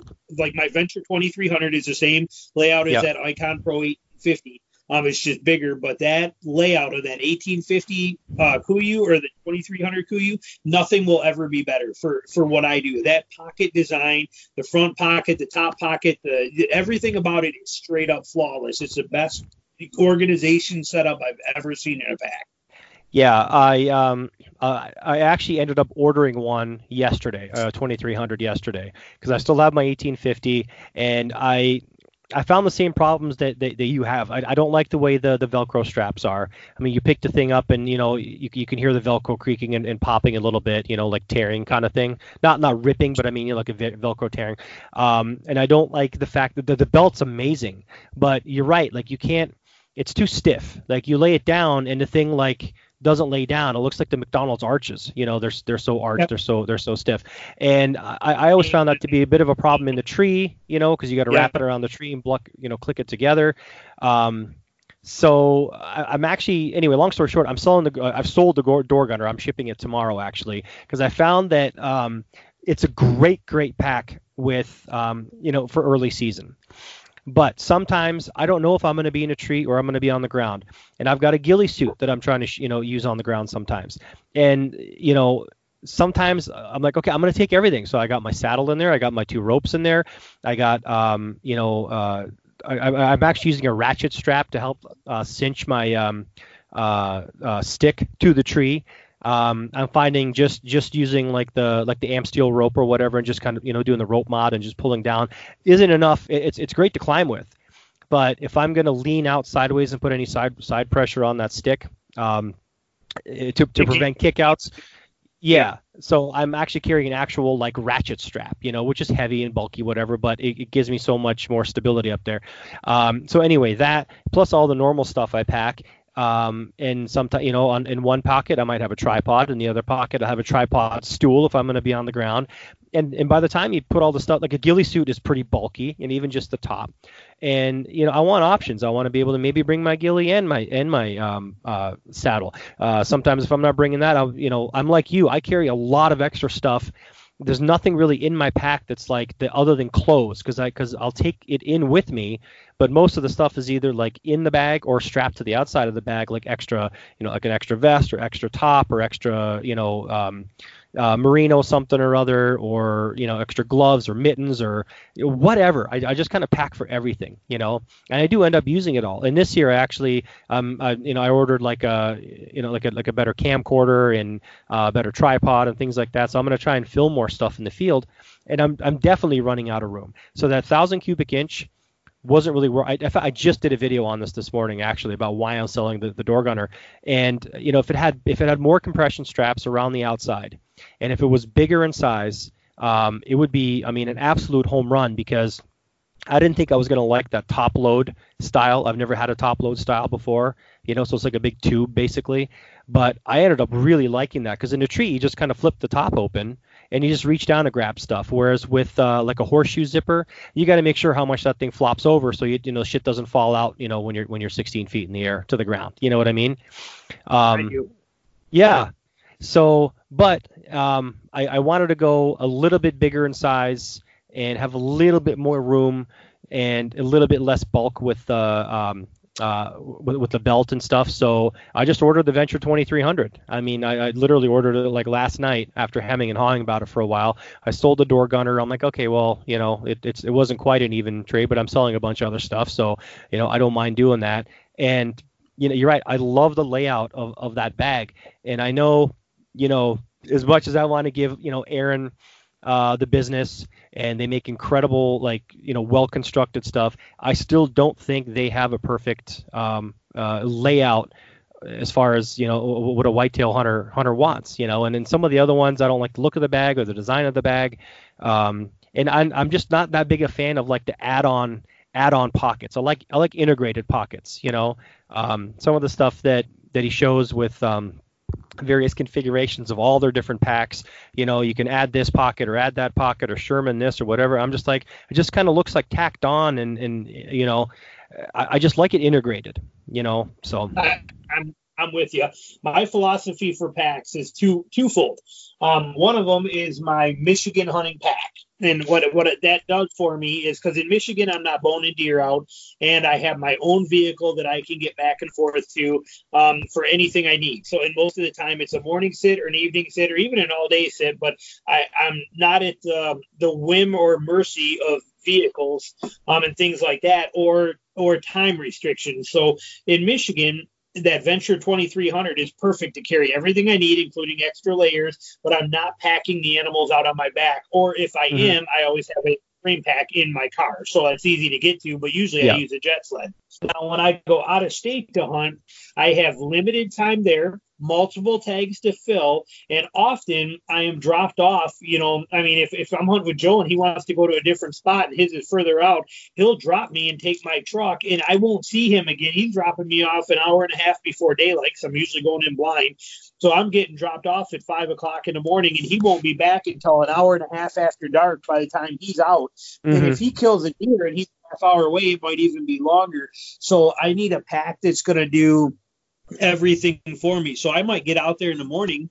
I might kill a deer in the morning. I need to be able to bone that deer out, pack it out on my back, get it up by the road, hang the game bags up in a tree somewhere where they're going to be safe and lock this stuff down, and then get back, you know, then re get myself, you know, re-geared and re-back to re- ready to go again. And then I climb in and go hunt somewhere else for the afternoon, mm-hmm. kill a deer there, packing that one out, pack that up to the road, wait for him to come and get me. So I need that pack to be able to do whatever I need because I don't have the luxury of a vehicle all the time coming to get me. I might be getting dropped off where I am, and then I might have to move. I might be walking a mile from there just to get to another spot again because I don't have always have a car. And, and Joe's the same way, or John. You know, we we drop each other. Whoever gets dropped off, they're on their own for the whole day. You know, make it right. work. You know, and that pack has yeah. to accommodate me getting animals out sometimes in 80 degree weather, and you can't leave them lay there. You know. Mm-hmm. Mm-hmm. mm-hmm. Yeah, yeah. Here, I don't really run into that because I mean I don't hunt out of state. You know, I'd like to, but I don't hunt out of state yet. In Minnesota, especially on public land, uh, you can't um, you you have to get the whole animal out of there. You can debone a deer or you can break down a deer, quarter a deer or whatever, but you still have to go back and get the entire carcass. So if you have to make a couple trips, that's fine. Um, so it's not like I'm getting the entire thing out all at once anyway. You know, regardless of what, unless I have like a giant frame pack or something like that. Um, there, there's no deboning. I have to get you know bones, hair, hide, all you know, everything but the guts basically. So for me, it, it doesn't matter anyway. If I wanted to, you know, you know, take a quarter and shove it in the pack and walk out with it, that's fine. More than likely, I'll go back. I have. It's not exactly a jet sled. It's but it's it, it looks almost exactly like one. It's like a big, you know, hard, uh, kind of stiff plastic, uh, you know, sled basically that I'm, I'm, you know, that I'm using, and you know that's it's in my car, and I can just go back and get that and drag the whole thing out you know so i'm not I, am not necessarily in in in need of um, you know like a really good frame pack or, or, the bag that detaches from the frame and um, you know yeah. Uh, yeah exactly so I'm, I'm i'm good on that front for me it's more important to bring all my stuff in and have all the stuff that I need during the hunt rather than um, worry about you know after the hunt because I kill so few deer anyway. So um, it's it's mostly for, for, for my comfort kind of thing. So you know, I. Uh, it's going to suit you perfectly. You're gonna, you're, it's going to be your favorite backpack you've ever owned. I promise you. And and you said I was I was rewatching your video again the other day, and you, you said it, it doesn't really sit much taller than than the 1850, right? It's just a little bit thicker. Uh, correct, and it's yes, yes, just a little further off from your back as far as like when it's fully expanded. Mm-hmm. But I mean, size difference is so little bit, but yet it has so much more room, and the yeah. hip belt is nice. Like you said, even you know the other problem with the the two problems with running the Icon Pro on a suspension system or even on a frame is the hip belt is so stiff on that one that even trying to pull it up through a pine tree mm-hmm. is near impossible pin belt catches on everything, and then you start shredding and ripping it up, you know. Um, and it's so stiff where the Venture one just folds over and pulls right up through there real easy. Yeah. Um, but the other thing too is on the suspension system with the Icon Pro. Uh, or actually, I should say on the frame, the two T or the T uh, plastic T's on the back of mm-hmm. the bag uh, that mount into the actual frame go into a slot on the frame and turn and they lock in there really good. Well, on the back of the bag, when you put the suspension system on it without a frame, they just go into these little cloth or these they're stiffer, but they're just kind of like a cloth part. Yep, and uh, cloth. Yep. Popping out of there on me all the time. I go to throw this thing on my back and pop, and I'd look back and now that whole that whole shoulder strap is not connected to the bag except mm-hmm. by the load lifter and I'd have to cinch down the load lifter to get me out of there and then you got to take the whole thing apart use a, but, a butter knife four hands three pairs of channel locks and everything I could to get it to go back in there you know yeah and it's tough uh, to turn that stupid T the T lock thing uh, once it goes into that vertical slot to turn it 90 degrees, it's it's it's like almost impossible. It, it's a pain in the ass. I don't know, and and, and it, it swivels in there. You know, you think it would be like kind of hard mounted to the back of the strap, so that you know because you put you know you, you put the strap in and then you turn you use the strap as like like a T handle almost, you know, to turn the thing and then lock it in position. No, that the the locking T in the back turns independently of the strap. So if it pops out, you can put it back in, you know, vertically where it goes in the vertical slot, but then to not have it pop back out again, you got to turn the thing, you know, like 90 degrees, and it's and it's it's a pain in the ass to do. Yep, it sure is, and it got to be pretty annoying to the point where uh, Joe has that bag now. He took it over, and when he did, I before I gave it to him, I gorilla glued that thing and locked it in solid. And then once I put it in there, I actually ran. Uh, I put a couple of pins. I actually like hot or I I sharpened a pin on my grinder, a piece of wire pin, and I uh, like pounded it into there through through that thing to hold it so that so now that thing can't ever come out, it can never move, and mm. it is that way forever. You know, I permanently right. mounted it for him before I gave it to him, and he loves it. It is a great pack. Um, but like I said, I think for a day pack version, if you're running the Kuiu, 1850 or the icon on a frame, you don't ever have those problems because it's real easy to work that through the frame. Mm-hmm. But yeah. if you're going to run it suspension only, like I said, it did perfect for me for two years. And then on that third year was when that finally gave. And I probably could have sent it to Kuiu and said, hey, fix this. And mm-hmm. they probably would have tightened it or replaced it or did something. I'm sure. I mean, they, yeah. they build incredible stuff. But for me, that was kind of where I said, okay, when they when they came out with the uh, the Venture 1800, I was like, well, that's a nice pack, but I don't want to go that small. Well, once they announced that that 2300 Venture, I was like, this is exactly what I need is a Michigan hunting backpack, and that's what yeah. I bought it for, and I straight love it. And yeah, my, my, like I said, mine's on the way. I just I just ordered it yesterday, so mine's on the. It should be here by the end of the week, and I can't wait. And uh, I'm guessing I'm gonna love it. And, and when I do, I'll probably end up putting that 1850 up for sale as well. You know, just to recoup some of that money because I don't need two of the same basically. Because this is just basically you know a little bit bigger and uh, not as bulky of a um, uh, belt. You know, so and and I've and I've had my I've had my uh, pack for God, it's going on five years now, probably. You know, and it, and it looks great, works great. You know, it's just uh, I'm just trying to, you know, like I said, con- constant, constant, constant tweaking. You know. Right. Yep. And also, you mentioned compression straps on there too. I will never own a pack that does not have. I don't know why any pack maker would make a pack that does not have double compression straps to go mm. around the bag. Yeah, I mean that's about. I hang my stands on them. I hang my clothes on them. I hang so. I mean, there's no reason to ever have a backpack that does not have that. Um, so that, in my opinion, is a good one. And another piece of advice is if you're a tree stand hunter like I am, um, there's a lot of packs out there now that have the integrated load shelf into them. Um, and and I'm not really a huge fan of that if you're going to put that between the stand and, or between the frame and the pack because I want that stand and those sticks down low. Um, and if it doesn't, if it's not long enough to let you get down that stand down low enough behind your head, it's sticking up above your head, you're going to snag on everything. It's going to be brutal. You got to right. get that stand down low. Yeah, yeah. The um, one of the reasons I, uh, I also decided to to kind of pull the trigger on the um on on the 2300 there was the the Icon Pro does not have. I mean, it's got it's got two compression straps around the front, you know, it's got it's got a couple on the bottom and stuff, and I've strapped everything to all, all, kinds of ways around it.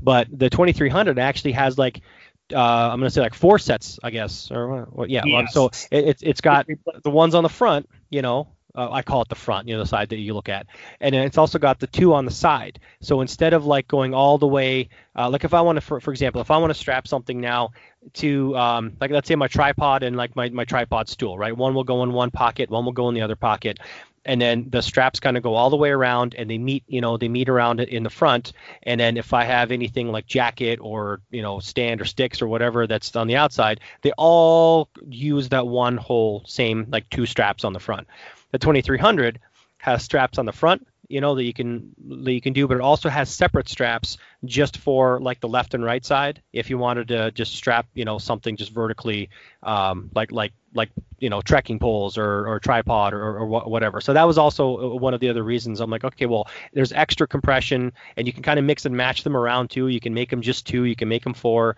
So I, I like I like compression strap. So that that was kind of one of the other like deal, uh, you know, uh, deal, deal, I guess changers for me, you know. and at Venture 2300, the connector points for those are really solid. The way they have that extra material and that grommet in there and stuff, mm-hmm. and or the uh, that it's just the, the the buckles on the actual bag are just so robust how they have them right there. Even though they're only half inch buckles or whatever they are, they're not you know the full one inch. They're like a three quarter inch strap. Mm-hmm. Um. I, am hanging my sticks and my stands on those things for miles and miles every year, and they are holding up incredible. But they, I mean, that, that, everything about that pack is straight up flawless, and the price it's like 200 bucks or something. Yeah, uh, it is. 219. Yep. It is. Yeah, the ultimate backpack as far as I'm concerned. I mean, I'll never run another one. As long as they're making one, I won't even bother. As long as they got that Icon Pro, that is my ultimate go-to. What I call a day pack, a non-frame yeah. day pack. It does have internal stays, but it is technically not what I would consider a haul a deer out, you know, pack. Right. Yeah. Um, but uh, you know, and I have other ones for that. But for a regular hunting pack, Venture 2300 all the way every time. Been using it for over a year now, and I will. I, I cannot rave enough about it. You're going to absolutely love it. Good. I haven't hawed about it. All right. I've had you on for an hour and a half. One last thing I want to talk about is is your bow setup. Now, no no secret that you I mean you're you're really good friends with Steve Teray, Northern Mist um, and you're pretty much sold like this will be like the last bow that you're ever going to buy, or at least last like style of bow that you're ever going to buy. And you're shooting the classic, which is a straight handle, uh, straight limb, old school D style, like, like an American semi longbow, correct? Correct. Okay. Now before this, you had the Baraga, which is also a Northern Mist model. It has a little bit of a locator grip, and it's got you know it's got a slight reflex deflex. You really can't see it when it's strung, um, but the limb design has a little bit of reflex deflex in it.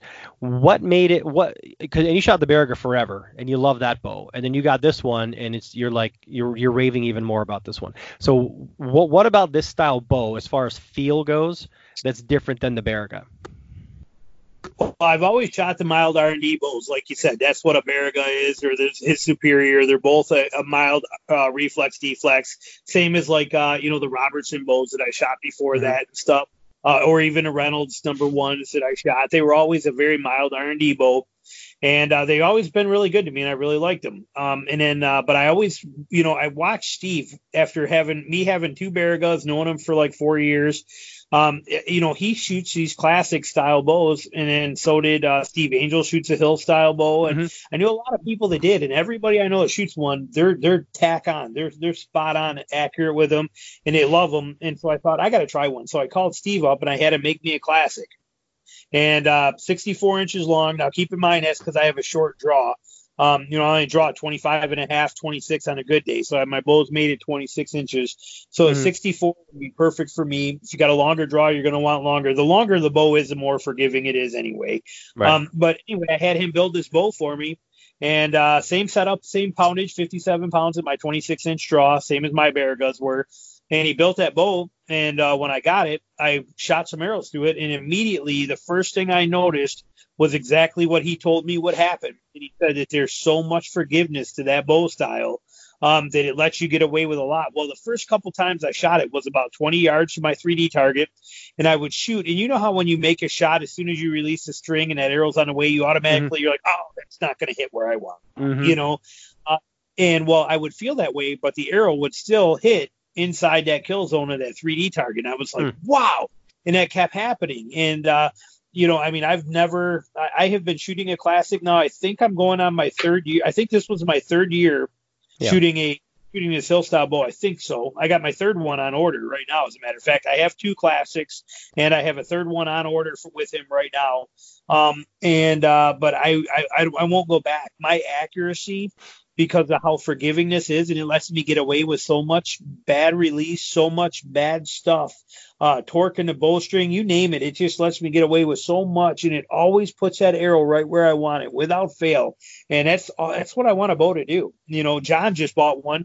Uh, John wanted one for a long time, kept putting it off. Well, I knew John was going to the Trick Cat or Kalamazoo show with me and I called up Steve and I said, Steve, hey, you know, John's going to be at this show and he's wondering if you're going to have any uh, straight limb bows, you know, kind of thing. And he said, well, I'm building stock bows right now. What's he looking for? So I told Steve exactly what John shoots and all that stuff. Well, he happened to make one that was exactly what John would shoot uh, we got there and uh, John saw it. He took it over to the range. He shot it and he he shot five arrows. And I said, "What do you think?" He's like, "I think I'm going to stay here for a few minutes." And he shot about 30 arrows through that thing. Came back and wrote a check right on the spot. And he's been hmm. shooting it ever since. And he says the same thing. He's like, "I've never shot a bow that's as forgiving as this. Just you know, it doesn't matter where I grab it.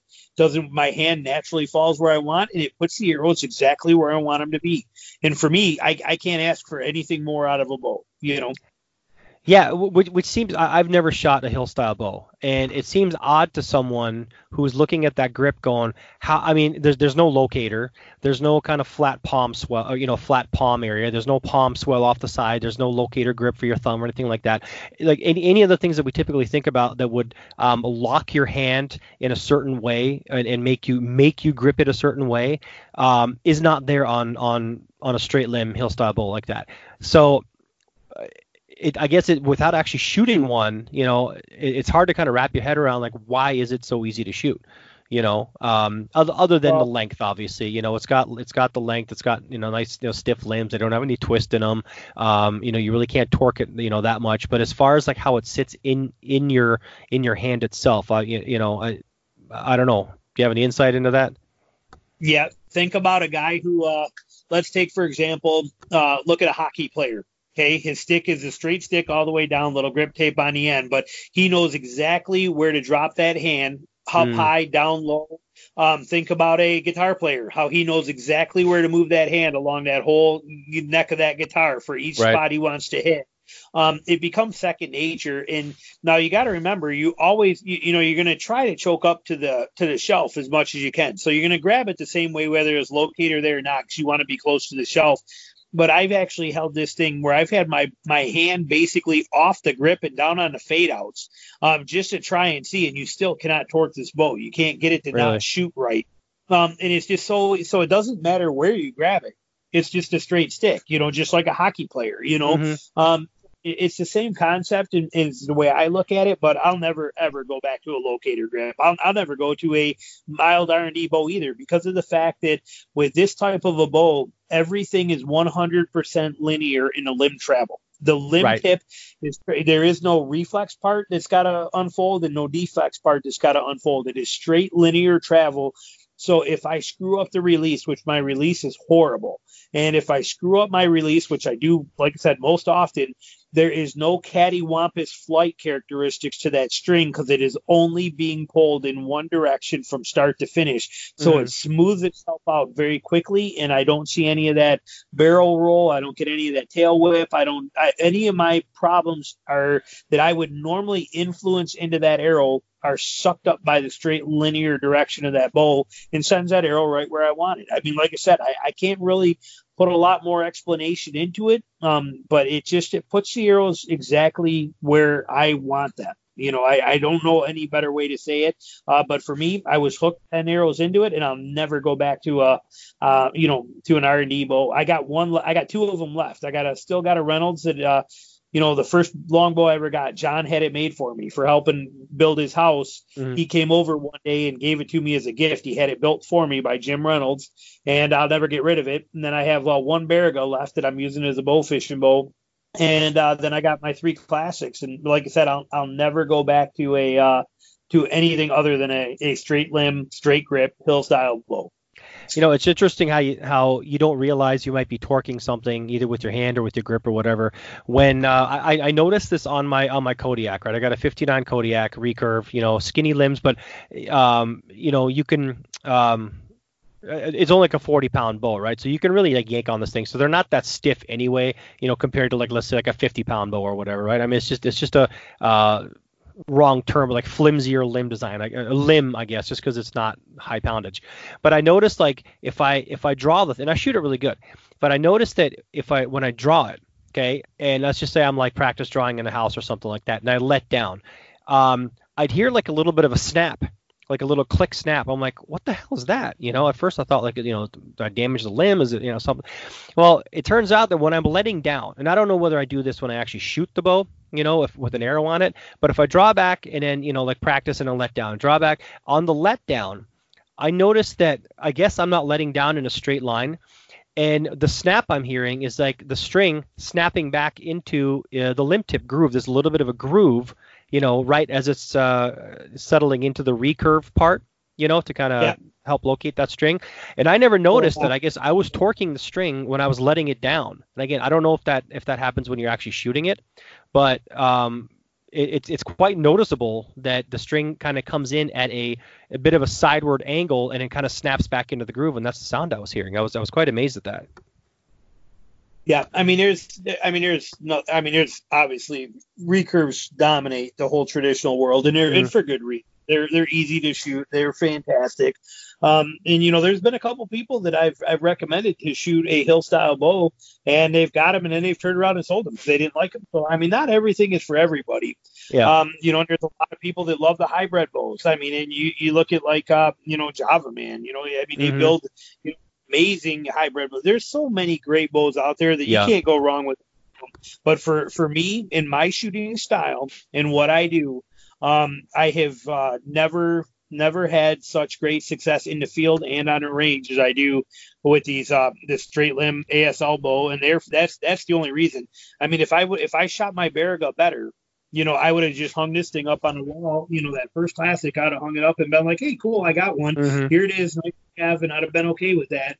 Um, but no, like I said, I mean, I'm I've pretty much sold all my R and D bows, and I have no interest in ever touching one again. I will always be a straight limb, straight grip kind of guy.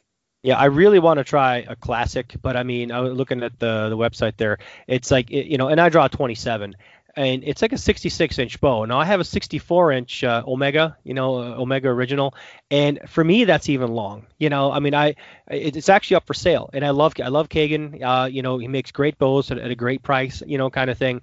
Um, you know, rabid kind of following as far as like being like a great guy to deal with, and uh, you know, he doesn't do a lot of the high end type stuff, you know, but I mean, he just makes like really good, solid like hunting bows and they shoot well. I shoot it well, but just this the, the long the, long like 64 inch is is long for me you know? Um, and i know you know you say you get used to it. Steve angel says you you know you get used to it. I've tried. Um, it's one of those deals where any any bow for me like over like 60 inches like a 60 inch recurve you know? Um, t- to me just like I, i'll end up like digging the limb tips. Like sometimes when I'm walking through brush and stuff, I'll even like dig the front limb tip in. You know, if my bow is kind of hanging, in, you know, in, in, my hand, and you know your arms are kind of swinging side to side a little bit. You know, so like if you're holding your bow, you know, your the, the limb tips go up and down. You know, I'll even sometimes dig the front limb tip into the into the dirt into the grass. I'm like, what the hell? You know, like my first day walking here or what? You know, so with with a, with a, with a 64 inch bow, it, it's fine at the range. It's fine just kind of playing around with, but I just I couldn't. Um, you know, I, I, couldn't get used to, to tight confines, uh, not even necessarily like in a tree. You know, I'm talking even on the ground and stuff.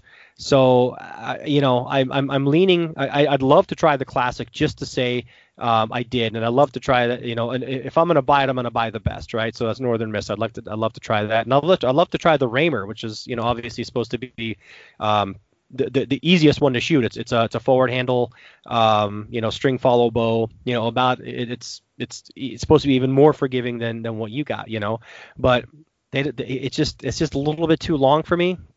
And uh, I've, I've really been pining for uh, like a Toelke uh, a Toelke Pika or a Toelke Whistler, you know, like 56 to 58 inch.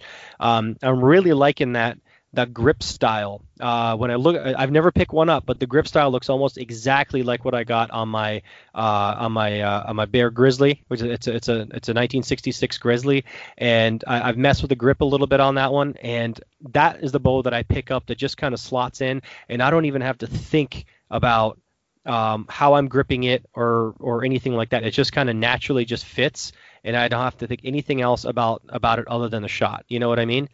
Um, yeah. So I, have been kind of saving up for that, and then you know, like I said, and then all this like you know coronavirus catastrophe, whatever. You don't know what's coming down the pike. I'm like, eh, I don't necessarily want to spend eight nine hundred bucks on, you know, might, might might save that for uh, you know a rainy day kind of thing. But um, yeah, it's I just I just kind of found it, you know, interesting that some people just are gravitate toward a certain style of bow and they shoot that you know way better and have no problems with limb clearance or any any kind of thing and then you know there's there's others that uh, you know that do well i went from a 60 inch Baraga Um, I went from 62 inch for my my Reynolds and my Robertsons. All my longbows in the past were 62s.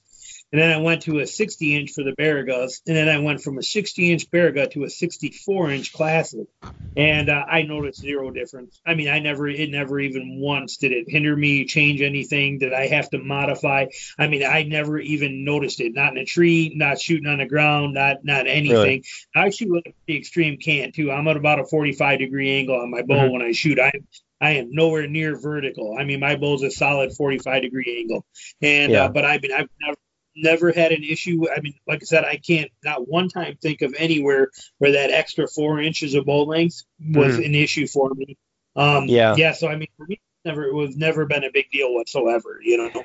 You know, one other thing, um, I did a video on this. One other thing that I found though, with uh, just a longer bows in general compared to shorter bows, um, it, it, I, would like I did like a two part deal on this, like uh, it was like recurve versus longbow, like part one, part two. But one of the things that came up to me that that is undeniable is when I'm shooting down uh, at, at a downward angle.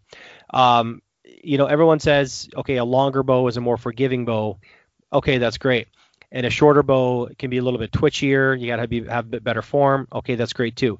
But the comparison I did was with that 64 inch longbow and my uh, um, 52 inch Kodiak Magnum, and shooting, you know, downward. Okay, I found that the string angle that the longer bow makes interfered more with my um, like I, I would I would hit the string uh, sooner or easier on my like let's say like my love like le- left side because I'm a right-handed shooter like left side uh, like hip or love handle kind of thing area or thigh area sometimes because the string is is so the I guess the string angle is so gentle it doesn't shoot away from you as as as sharply as like a shorter bow does that the you, you run out of angle. I run out of angle. Now I know you're supposed to at all times keep your upper body you know T formation configuration there there's no way in hell that's happening. You know, I'm I'm a realist. You know, there's there's no way I'm always always bending at, at, at the waist, and I always have the same amount of clearance. But you know, uh, when I when I sh- when I shoot that that Kodiak Magnum, because it's such a sharp string angle, um, the bottom the bottom string, you know, or the, the you know the string going out toward the bottom limb limb goes away from my body at a much faster rate. You know, it goes away more than down. Whereas with the more with a longer bow, that's 64 inch, I find that it doesn't go away from my body as much and it actually hits if i'm kind of shooting downward and you know bending down that string will like interfere with my left side. It'll actually hit my body a lot sooner you know? And i guess you just kind of learn to shoot around it. I mean if that's if the long like you i mean you shoot the longer bows i guess you, you just learn to deal with it you know? But it was one of the things that, that kind of stuck out to me that it's one more thing i got to think about you know Right. And now I also shoot a little different too. I shoot with a more hunched over style. I don't shoot. I don't ever stay standing straight up and down. Oh, I me neither. Yeah. The on the ground. Yeah. So um, I've I've not had a problem with it. But one thing that's very interesting, um, and Steve was the one that told me this. But if you were to take a, let's say you take a 60 inch bow and you put it on a tillering board. Okay, you know what that is? Mm-hmm. All right, so you got that on a wall, and you got marks going down that thing, and then you pull the string, and it draws that string down. And uh, so, when, let's say you take it down to 27 inches. If you let that string up on a 60 inch bow up to like 26 inches, it's amazing how much those limb tips will move and poundage will be lost in that bow and how much that'll vary. Where if you do that with like a 64 or 66 inch bow, the limb tips barely move when mm-hmm. you do that inch gain or loss in uh, drawing. Right. So, um, you know, so if you're shooting at upward angles where you're drawing short, or you're shooting at downward angles, not bending the right way, and you're drawing long. Um, you know, any of these things, uh, with the shorter the bow is, the more variable you have in the amount of energy hitting that bow, and it, it's going to change your direction or your trajectory on there. Where the longer the bow, the more quote unquote forgiving of your draw length errors because of that, because of the longer length will allow those limb tips to still come back to the same kind of point. It's, it's kind of interesting. You don't have so much uh, variation in limb tip location in your shot yep. process. Yep, yep. I talked about that too. Actually, I tried to I tried to illustrate that in the video. Um, it's it's just simple science with with with a longer limb um, the, the the if you if you were to just kind of plot the limb tip, you know, in space from you know from brace height to like full draw, that limb tip does not uh, on a longer bow, like on my 64 inch, that limb tip would not would not move, you know, through space um, as much. It wouldn't cause it wouldn't go through as much of an arc as let's say my recurve does, or would like a like a like a really short bow does, like my 52 inch bow does.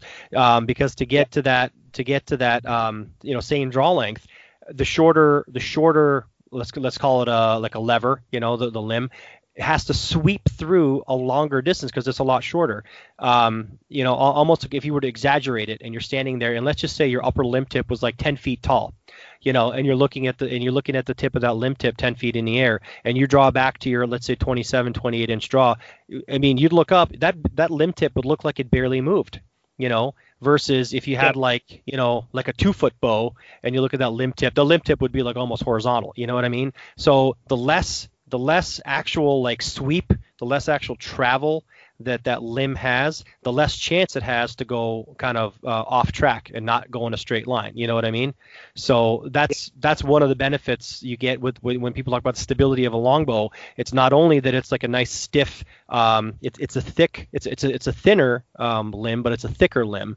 Um, but they also don't travel as much uh, as as a recurve does you know, because they tend to be longer. So uh, it's I, I, love geeking out about all this stuff. I, I'd, I'd love to I'd love to talk to some more bowyers about about that stuff if they would you know not consider giving away their you know the trade secrets kind of thing. But um, it's just things that people don't think about. You know, um, you get trade-offs, like I said, with the longer bow. Yeah, technically you get all the stability, but can you actually shoot it in the field and be confident in it? Well, for me, I don't have that confidence in it just because of the length, you know, and it's always at the back of my mind, like, where's that limb tip? Am I going to hit the ground? You know, if I'm kneeling on the ground and I'm I'm taking you know shots or whatever, uh, and I'll practice like that a lot. Am I going to dig that lower you know limb tip, you know, smack it into the dirt when I shoot? You know, it's in the back of my mind. Right. And yeah, see, and like I said, I shoot at a 45 degree cant for that reason. I always mm-hmm. have, and I, I, mean, I never worry about that stuff. But, uh, but I mean, that's the beauty of the fact that there's so many good bowyers out there building right. so many different designs of bows. I mean, your recurves are, are pretty st- straightforward. You got a, uh, you know, you got a one piece, you got to take down a couple variations in there. But when it comes to longbows, you got R and D, you got hybrid, you got you know mild R and D, mm-hmm. you got hill style, you got reverse handle. You know, I mean, there's so many different options out there for everybody that uh, it's not hard for somebody to find exactly what works best for them. Yeah, I tried that. Uh, I, I, did like a really. I haven't posted this one yet, but I did a video on that. Uh, it go, you know it goes by different names like Sino Art and Black Hunter and Galaxy Ember and all that stuff. I got that Sino Art one. I think I sent you a text about it. It was like for like 99 bucks or whatever, you know, to just to do a test on it. And I got it. I wanted to get it in um, in 50 pound, and uh, they didn't have 50. They had 45 and 55. So I got the 55 pound. Um, was not impressed with it. I don't know if it all comes out of the same factory and just you know one gets stamped uh, Galaxy and one gets stamped stamped Black Hunter or whatever, but it's the exact same bow. And um, the limbs felt a little light. Well, they were marked. Um, they were marked uh, 50 pounds, but they actually measured 45 pounds, and on the box it said like 55 pounds you know, because I put it on a scale. I'm like, what the hell, you know? And the fit and finish was, you know, was loud and whatever. And I took a few shots. I did like a little video on it, took it apart, sent it back. You know, I'm like, eh, you know, maybe I got a bad one, but people love that bow for like an entry level, um, you know, like if I want to, if they want to get into a longbow, you know, that that Black Hunter or you know, or whatever different names it goes by. They seem to have really good luck with it. I just didn't feel like, you know, messing around with it more and kind of packed it up and sent it back. Yeah, now, I've never, I haven't had any experience with that one, but I'll tell you, I've, uh, you know, we got here at the house. I think we got four or five Samick Sages. Mm-hmm. Um, you know, we for, you know, my kids had them. My wife has one. We got a couple for bow fishing for guests, and yep. I'll tell you what, that uh, that Samick Sage for 139 dollars is one hell of a little recurve. Oh, absolutely, I, mean, I had thing, one. Yep. Yeah, that's a great bow for the money. You can buy you can buy limbs for like forty five bucks or something, or fifty bucks on Amazon for them. Yeah, I mm-hmm. mean that thing, you know, it's IFL or ILF or whatever you guys call that stuff. I'm kind of out of that world now. I don't know much it's, about it, but yeah, it's not an ILF. It, it doesn't take ILF limbs, but yeah, I mean you can get different limbs, you know, Samick limbs for it, and it, it fits. Yeah. Okay. Yeah. yeah. I thought it was. I for some reason I thought it was whatever that is. I don't know what. Like I said, I, I, I don't know much about how that yeah. works anymore international limb fit. I guess it's the way the way the limb, you know, one one it, it's a limb formula where like it's, it's a certain size and the screw is a certain way in a certain place where you, you can see you can take one manufacturer's limb and and put it onto another riser or what have you, and the limbs are all kind of the the mounting is all the same. Whereas you know, let's say like a Hoyt uh, like Buffalo or the Samick Sage or you know or the Colombian Blacktail or whatever, you know, they're all um, you know proprietary to that uh, you know uh, limb limb design or, or, or, mounting design kind of thing. So you know, and I, and I always say you know when people um, I, I, I, I, was a pod, I was a guest on a couple different podcasts here, and um, you know they were we were talking about you know compound versus you know, traditional and that kind of stuff, and you know I was saying look you know you can go chase the latest and greatest that's fine. You can go spend your money on a $1500 $2000 you know carb you know carbon compound whatever. Um, but you know the reality is you know you can go to Bass Pro or Amazon or Cabela's or wherever, pay 129.99, walk out there with a Samick Sage, spend another hundred bucks in arrows and broadheads, and you can go kill anything on the planet. So anything you know under a $200 bow, all the way up, you know you're you're set. Everything on top of that is just feel and uh, you know eye candy. You know. Yeah, and we beat those sages. I mean, we beat them. I mean, you have, I mean, you want to put a bow through the paces, take it out on an aluminum bow fishing boat. I mean, we beat these things covered in blood, scales, kicked around on a boat, bounced around in the waves, bounced around in aluminum. I mean, they're, you know, we beat them and they hold up so well. I mean, they're they're they incredible boat.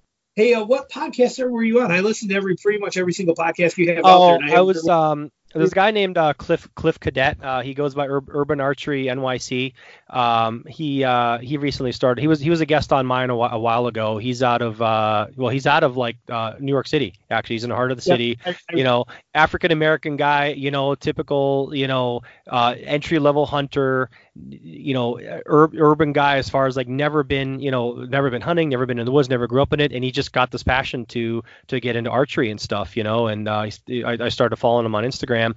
And um, you know, last year was his first year hunting. He went out a few times, learned a bunch of stuff, and then he decided to you know start a podcast too. So um, I was I was I was a guest on that a couple times, uh, just you know talking about you know my my knowledge of of, of the two, and um, you know we, we got into talking about you know what gear you need and what you really need, what you really don't. And I said, you know, um, you know if you want to buy you know a, a, a used compound, go ahead use buy used you know 10 year old compound. You know if you want to go buy a, a brand new one, go ahead. If you want to go buy a Samick Sage, you know, go ahead. It's people do it with with you know everything under the sun and those Samick Sages too they're kind of blocky but when i had mine actually i'm like well you know again i like to tinker. So i took the limbs off. I sanded all the sharp edges because i don't really like sharp edges on anything.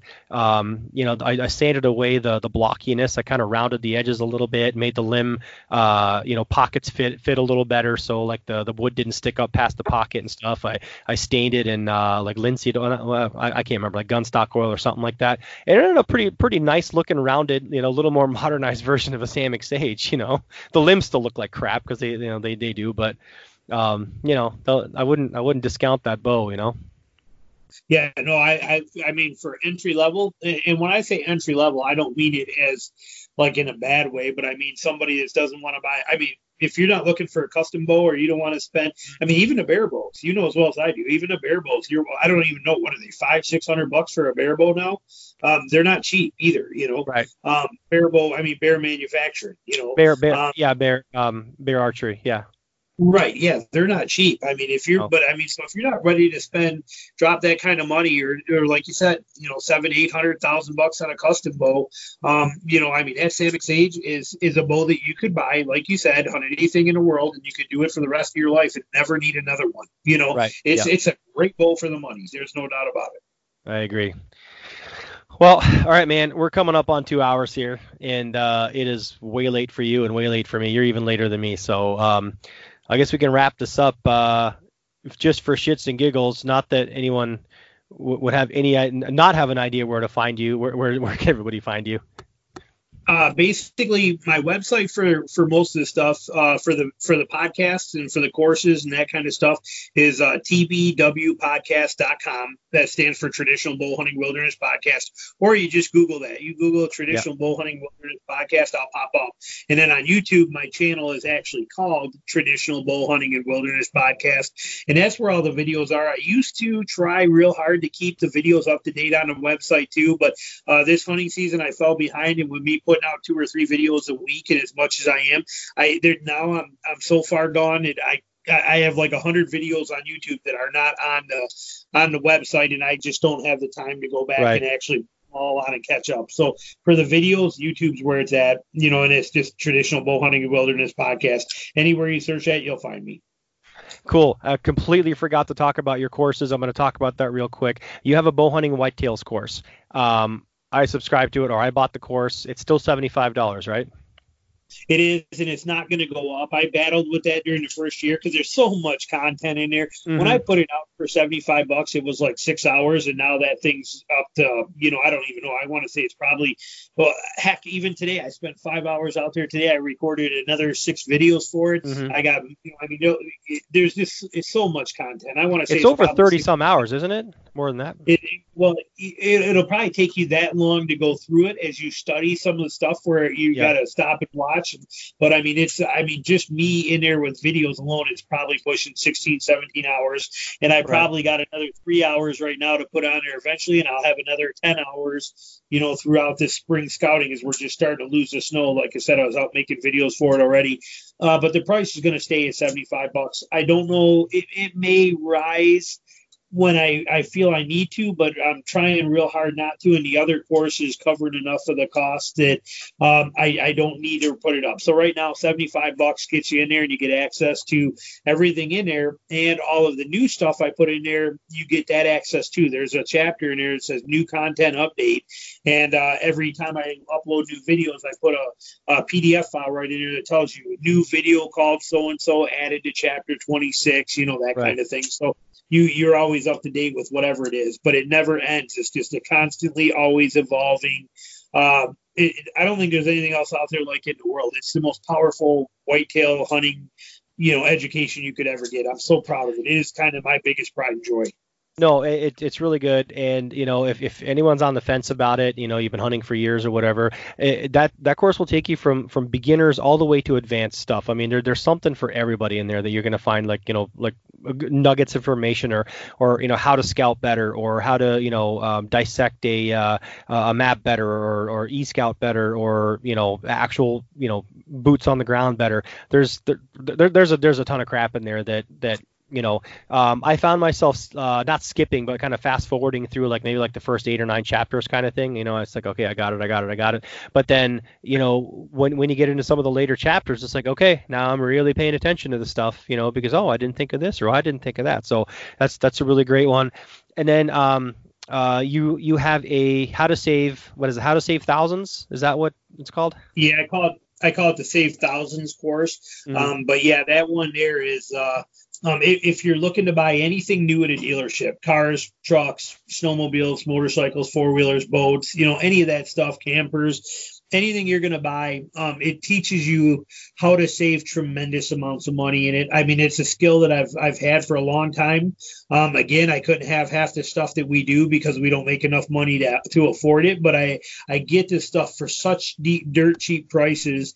I mean, and I'm not talking, you know, just a you know a little bit off or how to talk to salesmen. I mean, that stuff's all in here. But I mean, this system is uh it, it's it's incredible. It'll it's pure power when it comes to buying. There's no doubt about it. Um, I got guys in here. I mean, for me personally, I saved over twenty percent on my my truck, which had a sticker price of sixty six thousand yeah. dollars. Um, and I, the only reason that was my worst one I've ever done. It was twenty percent, and that was because it was the blacked out night edition model. You know, and, and so we wanted a specific one, so we were limited, and there was only like seven of them within six hundred miles of us. So we were kind of bent over over a little bit on that one, but I still managed to get 20% off on that. Got it for, you know, $51,000 out the door.